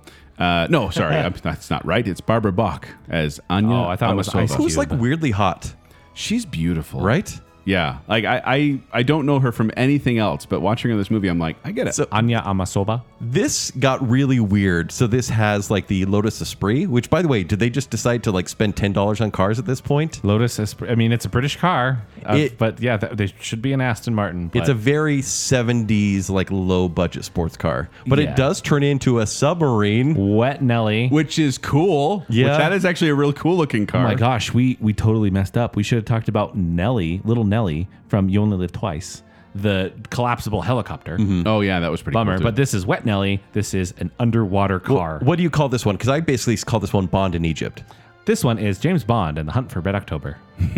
No, this is weird because it's almost like a recycled plot from You Only Live Twice. really- this is because very instead of much You Only Live instead Twice. of a ship getting another ship in space, now it's like a ship getting another ship in the water. Yeah. Instead of So- Mm. Mm-hmm. instead of Blofeld, you have Carl Stromberg and his webbed hand. This is the movie that saved the franchise, though, because no one liked Man with the Golden Gun, except for us, kind of, Joel. Yeah. But people really like this one, and I completely disagree. I What? don't care for this one. Ken, I loved the I, I love the twist where it's like she realizes that he killed the agent Right. Triple X realized that Which James they Bond set killed her up. lover, which I like. They set up what it has one of the best cold opens ever when he's skiing down the mountain. Okay. and he jumps off. No, once again, with the with it's the Union great, Jack flag. But it's also ruined by the end when these uh, troop of singers are like, you know, when he's hanging out with uh, Anya, and like, nobody does it bad. uh." oh, the, little bro- the Broadway ending. yeah, I just didn't care it for also this has a movie. disco James Bond theme. They like yeah, add it's waka- 003 for me. But the set at the end is so good. It's true. It is so good. Although I get that The Jaws Atlantis has base. metal teeth. Yeah. I, I get that Jaws has metal teeth. But how are how are his jaw muscles that strong that he's like able to bite through Have you bars? seen him? Have you seen him? He can't be stopped. One of the most effective jump scares on the entire franchise is Jobs Jaws popping out of that closet. Gets me every time. the shark. the shark is Yeah. Mm. cool too. Uh, I I do enjoy this one. I think it's a fun movie. I enjoy it. This is a 001 for me. Really? Yeah, I do enjoy The Spy Who Loved Me. Well, Barbara Bach I, it really won me over, and I just I felt for her. I believed her character. By the way, nominated for Best Song Oscar, but lost to "You Light Up My Life." Little callback to our last episode there, uh, well, and it introduced the world to the jet ski and Kent. You talked about JFK seeing a movie before he passed away. This is the last movie Elvis Presley saw before he died. Six days later. He was on a lot of cilantro at that time. 002. All right. So one, good. two, three. Okay. It's probably Moore's best or up there. I think I so. disagree. Now we have 1979's Moonraker. James Bond investigates a midair theft of a space shuttle and discovers a plot to commit global genocide. So this is weird, and this is this is where the franchise starts doing something that's notorious for. So at the end of a lot of these movies, it says James Bond will return, Yes. and then it gives the title of the next movie. Well, this one was James. At the end of The Spy Who Loved Me, it said James Bond will return in For Your Eyes Only. yes, because they had it that- planned out. That was the planned next movie. but then, as you recall, it was 1977. What happened, Joel? uh, 1977 Star Wars came out and was a huge hit. Mm-hmm. So they said, nah, we're not doing for yours only. We need space lasers. Space lasers! So naturally, my alternate title is, of course, Bond in space. So the, he is Roger Moore is the only Bond to go to space. In fact, the final battle takes place inside and outside the space station. Which is funny because, like, I think of this one as a space one, but the space only happens in the last thirty minutes Yeah. of the whole movie. It's it's kind of funny how it's identified by that. Though. I think this is a return to classic villain. I think Hugo Drax is great. he he looks like a villain. He, he kind of looks like um, Peter Dinklage to Yep, me. in Game of Thrones. Yeah, and actually, he is. It's not just like here's my grand plan to take over the world. It's kind of like a mystery of like will he be the villain or will or won't he? But then there's this moment where one of the Bond girls is being chased down by dogs sent by Drax. Oh, yeah. and they kill her.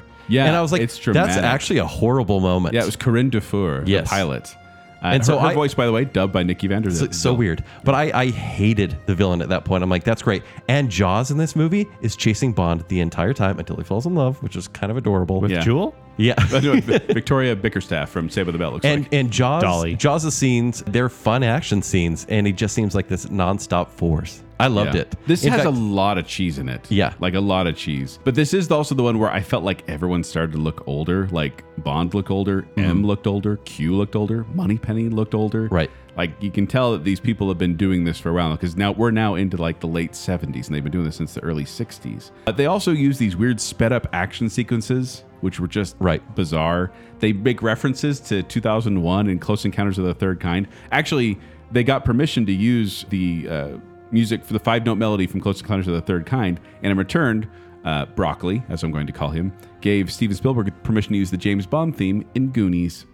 oh, that's kind of fun. Yeah, I'm gonna jump right in. This should be a tier 003 movie because it's silly. it should be. but it's a tier 001 movie. You're putting it up in oh one. 001. I love Moonraker. It, It's so fun. truth be told, it actually almost made 001 for me as well, but it's a 002. All right. Putting it down there. You- um, this was a fun one. This is one where I went, I'm having so much, I, I'm enjoying it so much. There's there's a part where they're riding up a gondola and it's about to be It's cut. great. That was stressing me out. And I was like, man, I'm really getting into this. Uh, Follow- nominated, by the way, for Best Visual Effects, but lost to Alien, probably for the best. Was it nominated for Best Visual Effects for the classic Pigeon Double Take? So one of the first memes. there's a part when the pigeon does like, they reverse the footage. poorly edit, reverse the footage for a pigeon to do a double take when James Bond is driving a gondola as a it's- car. It got a double two because it uh, it holds the record for largest amount of breakaway glass broken in a single scene. There's, Yeah. It's like John Wick 3 in there. They're like Mm-hmm. crashing all sorts of glass in there. This is also Bernard Lee, who's been M since the beginning, his final appearance as M. So we're going to miss him for that. Original, and you could argue best. He's awesome, but uh, this is a terrible, ridiculous, awful movie, and you know my policy on those, so it is a 002. All right. Okay. I do, okay. enjoy, I do Yeah. enjoy this one. it's Oh, also, not great. This is the final James Bond movie with a voice dub by Nikki Vanderzil. She finally retired after this one, but she did dubbing on Doctor No from Russian with Love, Gold, Goldfinger, Thunderball. Did they let people actually speak after this? No, they did. They well, I think she retired, and they're like, well, I guess we got to let people use their real voice now. You know, the effects on this were impressive, right? How would you compare them to Star Wars? Because this cost three times more money to make than Star Oh Stop Wars. that right now. You know Yeah. where most of that money was? The docking scene. They Yeah. were like, we we spent money on this. We're gonna show it, and it looks good. The way that they did the special effects was like way too expensive. This, it's a ridiculous movie. But Yeah. all right, now we go to 1981's For Your Eyes Only. Roger Moore's fifth time as, as 007, James Bond is assigned to find a missing British vessel equipped with nuclear ballistic weapons, control coordination device, and prevent the device from falling into enemy hands. So the Bond girls in this one is Melina Havelock, who I think is tier one as a Bond girl. Yeah. And then also Very the Cable, she's got a crossbow. Yeah, and then uh, Liesl von Countess Schaff. Liesel von Schaff. Yeah. Yeah. Who, Wait, you're just gonna discount BB doll just like that? Maybe don't know, no. but I think the death scene of the Countess on the beach is horrible. Uh, the Countess, who at the time was married to Pierce Brosnan or Yeah. Mm-hmm. dating Pierce Brosnan at the time. So So, it, uh, so Pierce Brosnan was on set, and the producers are like, "I'm gonna remember that guy." yeah, and then you got for for Your Eyes Only as the theme by Sheena Easton, which was weird. This is the first time you ever see the singer sing it on the screen. Yeah, which f- immediately dates it, I feel. But this is the one where they so this is where they were having they've been dealing with legal issues for a while. They couldn't use Blofeld, they couldn't use Spectre, and so at the beginning of this movie, first of all, uh, it starts at, at Ter- uh, Tracy Bond's grave, Teresa Bond's grave. So it's like, oh, I guess these movies kind of do connect together. And then And then James Bond gets in a helicopter and ends up picking up a guy in a wheelchair who's bald and holding a cat, but you never see his face and they never say Blofeld, and he drops him into a smokestack. Yeah. And it's like mm. came out of nowhere. well, I think they were just kind of, you know, thumbing their nose Yeah. at the other people saying, we don't need Blofeld. We can do what we want. and so this is the first one to, or the only movie to not feature M at all. Because he Yeah. passed away. They say he's away. Yeah. Uh, and then we mentioned BB Doll. She's actually the girl from Watcher in the Yeah. Woods. And it's weird to see her. That came out the year before. It's weird to see her in like this role, but she was so serious in the other one. And also features Tevya from Fiddler on the Roof as Columbo. And he's finally a rich man. Yeah, da, da, da, da, da, da, da, da, da, da, da, da, da. I give this the alternate title. Is Roger Moore still doing those? Because I think this is where he jumps the shark. I don't think. I don't think he literally jumps the shark in this one. Well, he- I that's true. completely disagree. I think this it is I his think most this should be- dramatic it should be his performance. last performance. It should be, but I think he sells it here. Yeah. In fact, I fi- I like this way more than The Spy Who Loved Me, and I think the stunts are the best in the series so far. There are so many action scenes in this one, and for the '70s, not too shabby. Well, and I remember watching like they had these underwater scenes, and I'm like, wow, that looks really good for the late 70s. And then I found out, Yeah. or early 80s. This is early 80s. This is 81. But it's because they filmed it in a dry studio and just added effects afterwards. Because apparently uh, the actress Havelock had like a sinus thing, so she couldn't be underwater for very long. huh? Uh, this is the one I just call Bond in Greece. Yeah, I give this a 002. I quite enjoy this one. I gave this one a 002 as well. I, I like the Bond girl lock in this one. This is one that did stick out. The ending is less memorable. It's just the mountain base. Well, it's memorable in the fact that Bond doesn't actually kill the bad guy. Mm. Right. Mm-hmm. It's uh, Columbo who kills the bad guy. It's Tevye. I like Columbo. Um, this one got bumped to tier uh, 003 for me Sad. What do you hit, Roger Moore? because he's a bad Bond. I, ju- I don't like Wow. Roger Moore that much. I really do. He is so sleepy in all of these roles.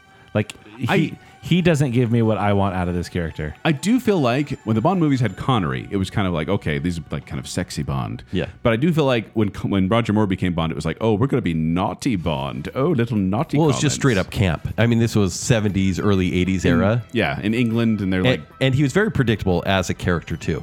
yeah. I yeah. He he's not my Bond. Like he's Do you not need my a little more favorite Bond. chest hair? Is that what you need? I, d- I do. Yeah. I do. I need the little grit. I, did know. notice that like he takes off his shirt less and less as he Oh. gets as he goes on. Well, Oh. they Absolutely, all, wouldn't they you? all get out of shape. So, well, this is uh, going to get interesting here as we approach 1983. This is a big year for Bond, but we'll start with Octopussy. Yes. Uh, once again, in the official canon, this is Roger Moore's sixth time. The synopsis A fake Fabergé egg and a fellow agent's death lead James Bond to uncover an international jewel smuggling operation headed by the mysterious octopussy being used to disguise a nuclear attack on NATO forces. Darn Fabergé eggs. You know, after watching that movie, my brain felt shaken and stirred. This is my least favorite Roger Moore movie. Yeah, I don't like this one at all. It ends at the circus. That's kind of memorable, but th- there's really nothing else to it. I don't like uh, Maud Adams, who plays Octopussy. Mm. I don't think she's good in the movie at all. Bond is a clown in this one. Yes. Bond is Li- Tar- literally, he dresses up he as, dresses a, clown. as a clown. Bond is Tarzan in this one. Oh, he makes yeah Tarzan noises when he's swinging across It's the vine. so cheesy. Yeah. Um, Q, uh, Q is an action star in this one. I do like Q a lot in this one. He Uh, I- actually I gets, think Q's he gets into the adorable. field. I really do enjoy that. This is one of the weird ones too. They have that meta moment where like Bond is in India and he is walking along and the snake charmer starts playing the Bond Mm-hmm. theme on the on the on the flute. And I was like, he knows his own theme song. That's just bizarre. Uh, there is a yo-yo saw for the gadgets. That's kind of cool. I like that one. There's a TV and a wristwatch. Yes, That's also cool. there's the fake alligator that he he he James Bond climbs inside and is able to go across Mm-hmm. the water. Uh, I do feel like uh, Octopussy's henchmen. They all look like they belong on the Greatest American Hero. Yeah, it's like these absolutely. red suits, it, red jumpsuits. It looks really cheesy with capes. Do you guys like the theme? All time high. Hate it. I don't even remember right now. Exactly. Man, an all This is a 003 for me all the way. 003. I'd like to move on. I'll give it a 003 as well, but I don't think I hated it as much as you guys did. Oh, I will skip this every time. Really? Yep.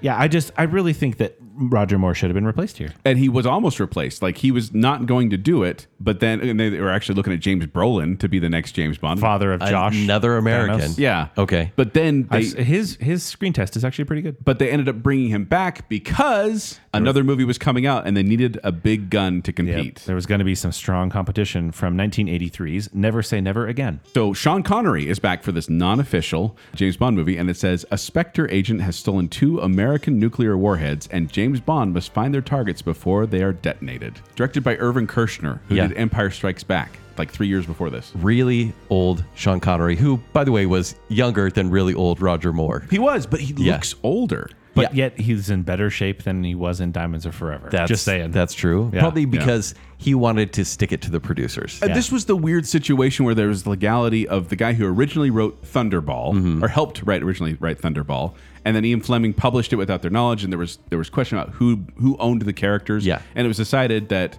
uh, the story was owned kind of by this other guy, and he could make a movie.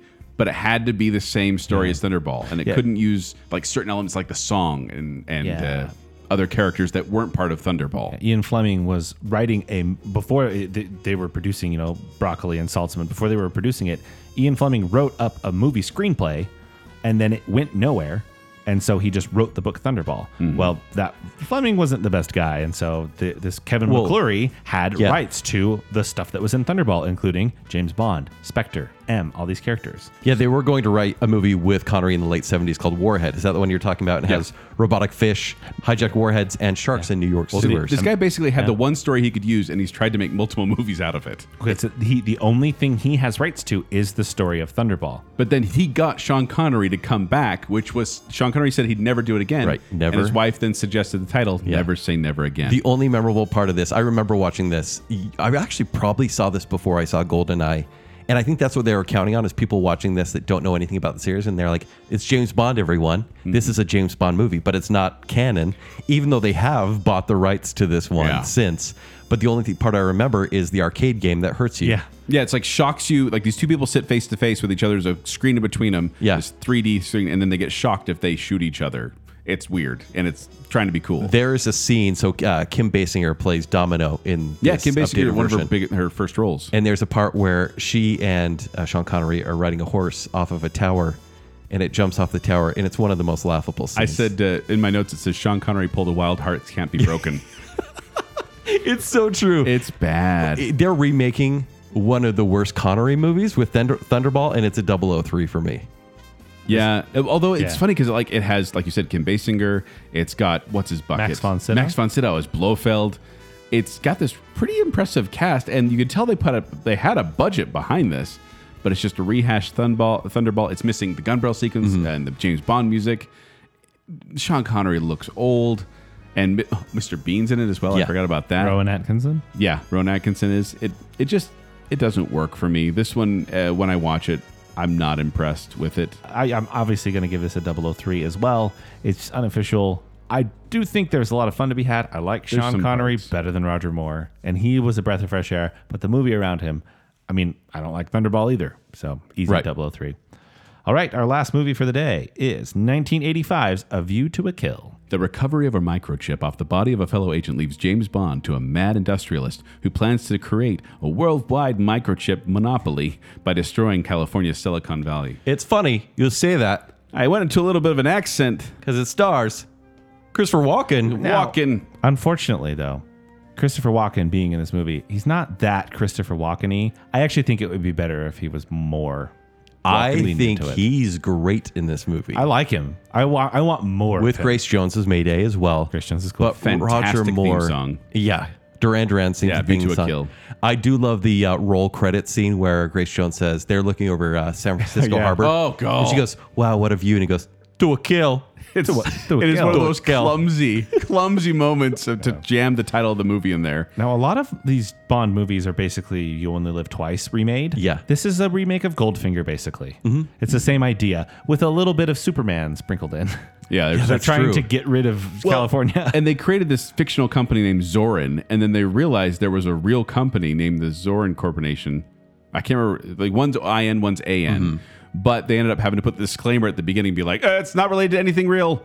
Don't sue us at the beginning. There is the scene with the accidental snowboard, which of course I found pretty cool. But but then, then the Beach Boys. They start playing California Girls. yeah. That was so weird. And that's the thing. The end of Moore's era, they were just like, uh, toss it in and post. That seems kind of fun. The Tarzan yell, the Beach Boys. yeah, no. At this point, all you're doing is looking at a stunt double. Yeah, and that's what it is. And it was bad stunt doubles too. It looks nothing like Roger Moore. yeah. Uh, I do like the end sequence, which with the blimp right over the uh, That's a good one. Golden Gate Bridge. Yeah. it's actually quite suspenseful because I hate heights. How about the uh, 1984 Renault that gets cut in half and he drives it along? Oh with yeah, The laser? laser? Yes, Yeah.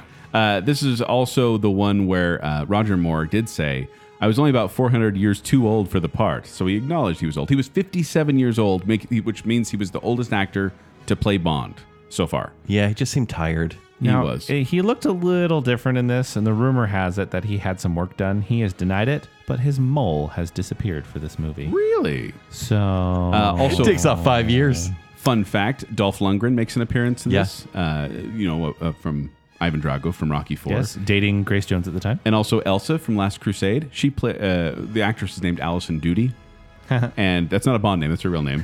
and she is the youngest credited Bond girl because she turned, I believe, Stacey 18 Sutton in the during movie? Yeah. during- no, not Stacy Sutton. Okay. The- she's, she's she works for uh, Christopher Walken. Stacy Sutton, by the way, the main Bond girl, strikingly attractive. Mm-hmm. Like I, I may say she's the most attractive uh, Bond girl out there. I don't know what it is, but Really? I found her absolutely beautiful. Very '80s look. But I didn't like the character. right. And so I'm giving this a tier 002. Oh, it's 003 for me. That's a 003 for me as well. But you guys liked uh, Christopher Walken. Right? I like Christopher did, Walken. yes. Uh, think the villains are a Grace great Jones pair. terrifies me, but Yeah. she worked. And then the this, the theme song brought it up. I love the ending, the finale. Could you uh, and c- put on your alternate casting glasses? It's the goodbye to Money Penny. It's her last. Oh, one. farewell Lois, to M- Lois, Maxwell. I love Moneypenny. Uh, put on your alternate casting glasses instead of Christopher Walken as Max Zorin. How about David Bowie? Bowie. Well, what have you to a kill? David Bowie turned it down. They offered it to Sting. Oh, Sting turned it down. Sting turned it down. I then think- Christopher Walken got it. Bowie or Christopher Walken. But this is Yeah. the first Bond film to feature an Academy n- nominated or won. Uh, Christopher Walken's Academy Won. Award winner, I think. And so this is the first Bond movie to there you get go. that. So they, they got something out of it. All right. So there we go. Which ones do we agree on so far, Zach? Is as e- either good or bad? So we did agree five times on this one. Uh, from Russia with Love, we all gave 101. Goldfinger, we all gave 001. Mm-hmm. Yep. And then we moved to Casino Royale, and we gave 003. Yeah, the Yep. 1967 version. And then Octopussy and Never Say Never Again. Both got 003s. 003s. Yeah. Yeah. We didn't match up on any 002s, but all right. yeah. So there's our recommendations for what to watch and what to avoid on this early part of Bond. We'll do it again uh, yeah, later I- part of Bond. Next later. time we're getting to the movies that more people have probably seen, though I would recommend people watch these movies twice to really love them because honestly you will eventually. they're fun. They're a lot of fun. And if you do want specific recommendations, obviously you can look to our tier ones. I would listen more to like mine first, uh, but theirs are good too. Yeah, after your guys' performance last time on the 70s One Hit Wonder Show, Oh, I think they're going to be listening to me. All trust I'm, Joel. I'm, I know about old things. Clearly, let us Actually know- just stop at the intro. We're good. Let us know on Facebook, on Instagram, on Twitter if you have seen these older movies, these older Bond films, and let us know how you feel about them. If you enjoy them, which ones are your favorites? Which ones are your least favorites? We, we enjoy those types of conversations on our social media channels. Before we go, we'd like to thank our patrons. So, for the I Am the Listener category, it's Lady Terry Finley, Shannon West, Chris Drought, Sean Sanquist, Bacon Council member Wannabe Kyler, Jennifer Kilkowski, Braden Winterton, Babs, Alicia Bass, Glow Clendaniel, Sir and Madam Hicks, Adam and Rachel Crump, Allison Gall, Rocky and Steph, Scott Sprague, and Jake the Cooler King Swallow. Hi, Jake. Oh, this is getting long. Thank you, Obrigado. everyone. Yeah. And from the Bacon Council, we have Nicole, Postal Elf number 29, Hale, Chris Anderson, Ryan Marley Farron, Stephen Ross, Motts, Her Royal Highness Jessica Terry, our favorite couple, the Madsons, Beaker, and Reverse Listener. Thank you so much. Thank you. We really do appreciate you, patrons, and we appreciate you, listener, for listening to us. we have fun. We, we've been wanting to do this show for so long, and we finally got to do at least part of it. But if you want to find me, you can find me at 76joel on Twitter. You can find me performing with QuickWits. They perform Saturday nights at the Midvale Performing Arts Center. For more details, go to qwcomedy.com or go to the QuickWits Facebook page. If you want to find me on Twitter and Instagram, it's at Kenny3DD. If you want to read my movie reviews, it's ShowtimeShowdown.com. If you want to tell me how I was wrong uh, on the 70s bracket or how my opinion on James Bond is just incorrect, you can now book an appointment with me. Visit blakesbarbershop.com and you can get 30 minutes in a chair to give me your opinion. I'll also give you a haircut. You can also follow me on social media at Tumbling Mustard. But more importantly, make sure you're following Bacon Sale. You can go ahead and like that Facebook page and follow at Bacon Sale on Twitter and Instagram. While you're doing that, stop by tpublic.com and get yourself a shirt. Team Zach, Team Joel, Team Kent, those are great ones to get. Uh, and think about Christmas. You know, you got a Bacon Sale person in your life, give them a gift. It's really good tpublic.com slash bacon sale. And then if you like the show, like what's going on here, and want to support us further, patreon.com slash bacon sale. So until next time, Breaker and Shell will return in episode 330.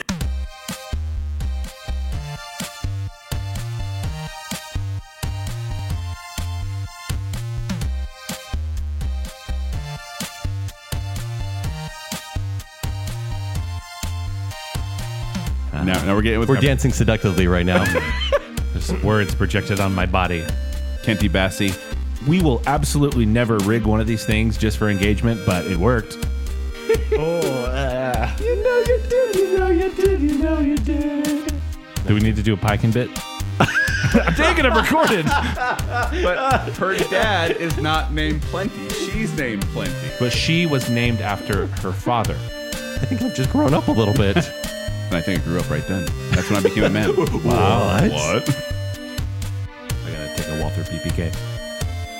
This is when Sean Connery started wearing a hairpiece. This is- have my slappers ready. Slappers down. Light up the cilantro because this one gets weird. Joel, they try to turn like six foot three Scottish Sean Connery into a Japanese man, and it's weird. The Queen's on their money. It's fine. Make your choice. Make your choice now. right now. Make it. Dun, dun, dun. I'm James Bond. Let's do this right now. It's trying to be different, and I don't like it. Mm. So I'm going to go to like the Nordstrom rack to get an assassin Yeah. because it's a little bit cheaper. Yeah, you get two for ones there. Worst flying car I've ever seen. That was ugly. James Bond. a bit- Oh, I, big mouth noise on that one, Kent. Sorry. Big mouth noise. Well, And it introduced the world to the jet ski. And Kent, we need space lasers. space lasers. Oh my gosh, I didn't do Sean Connery didn't do Sean Connery impersonations the almost this entire whole time. time. And we're not even going to talk about him next. What is happening to my voice? Oh, flippin', flappin', crappin'.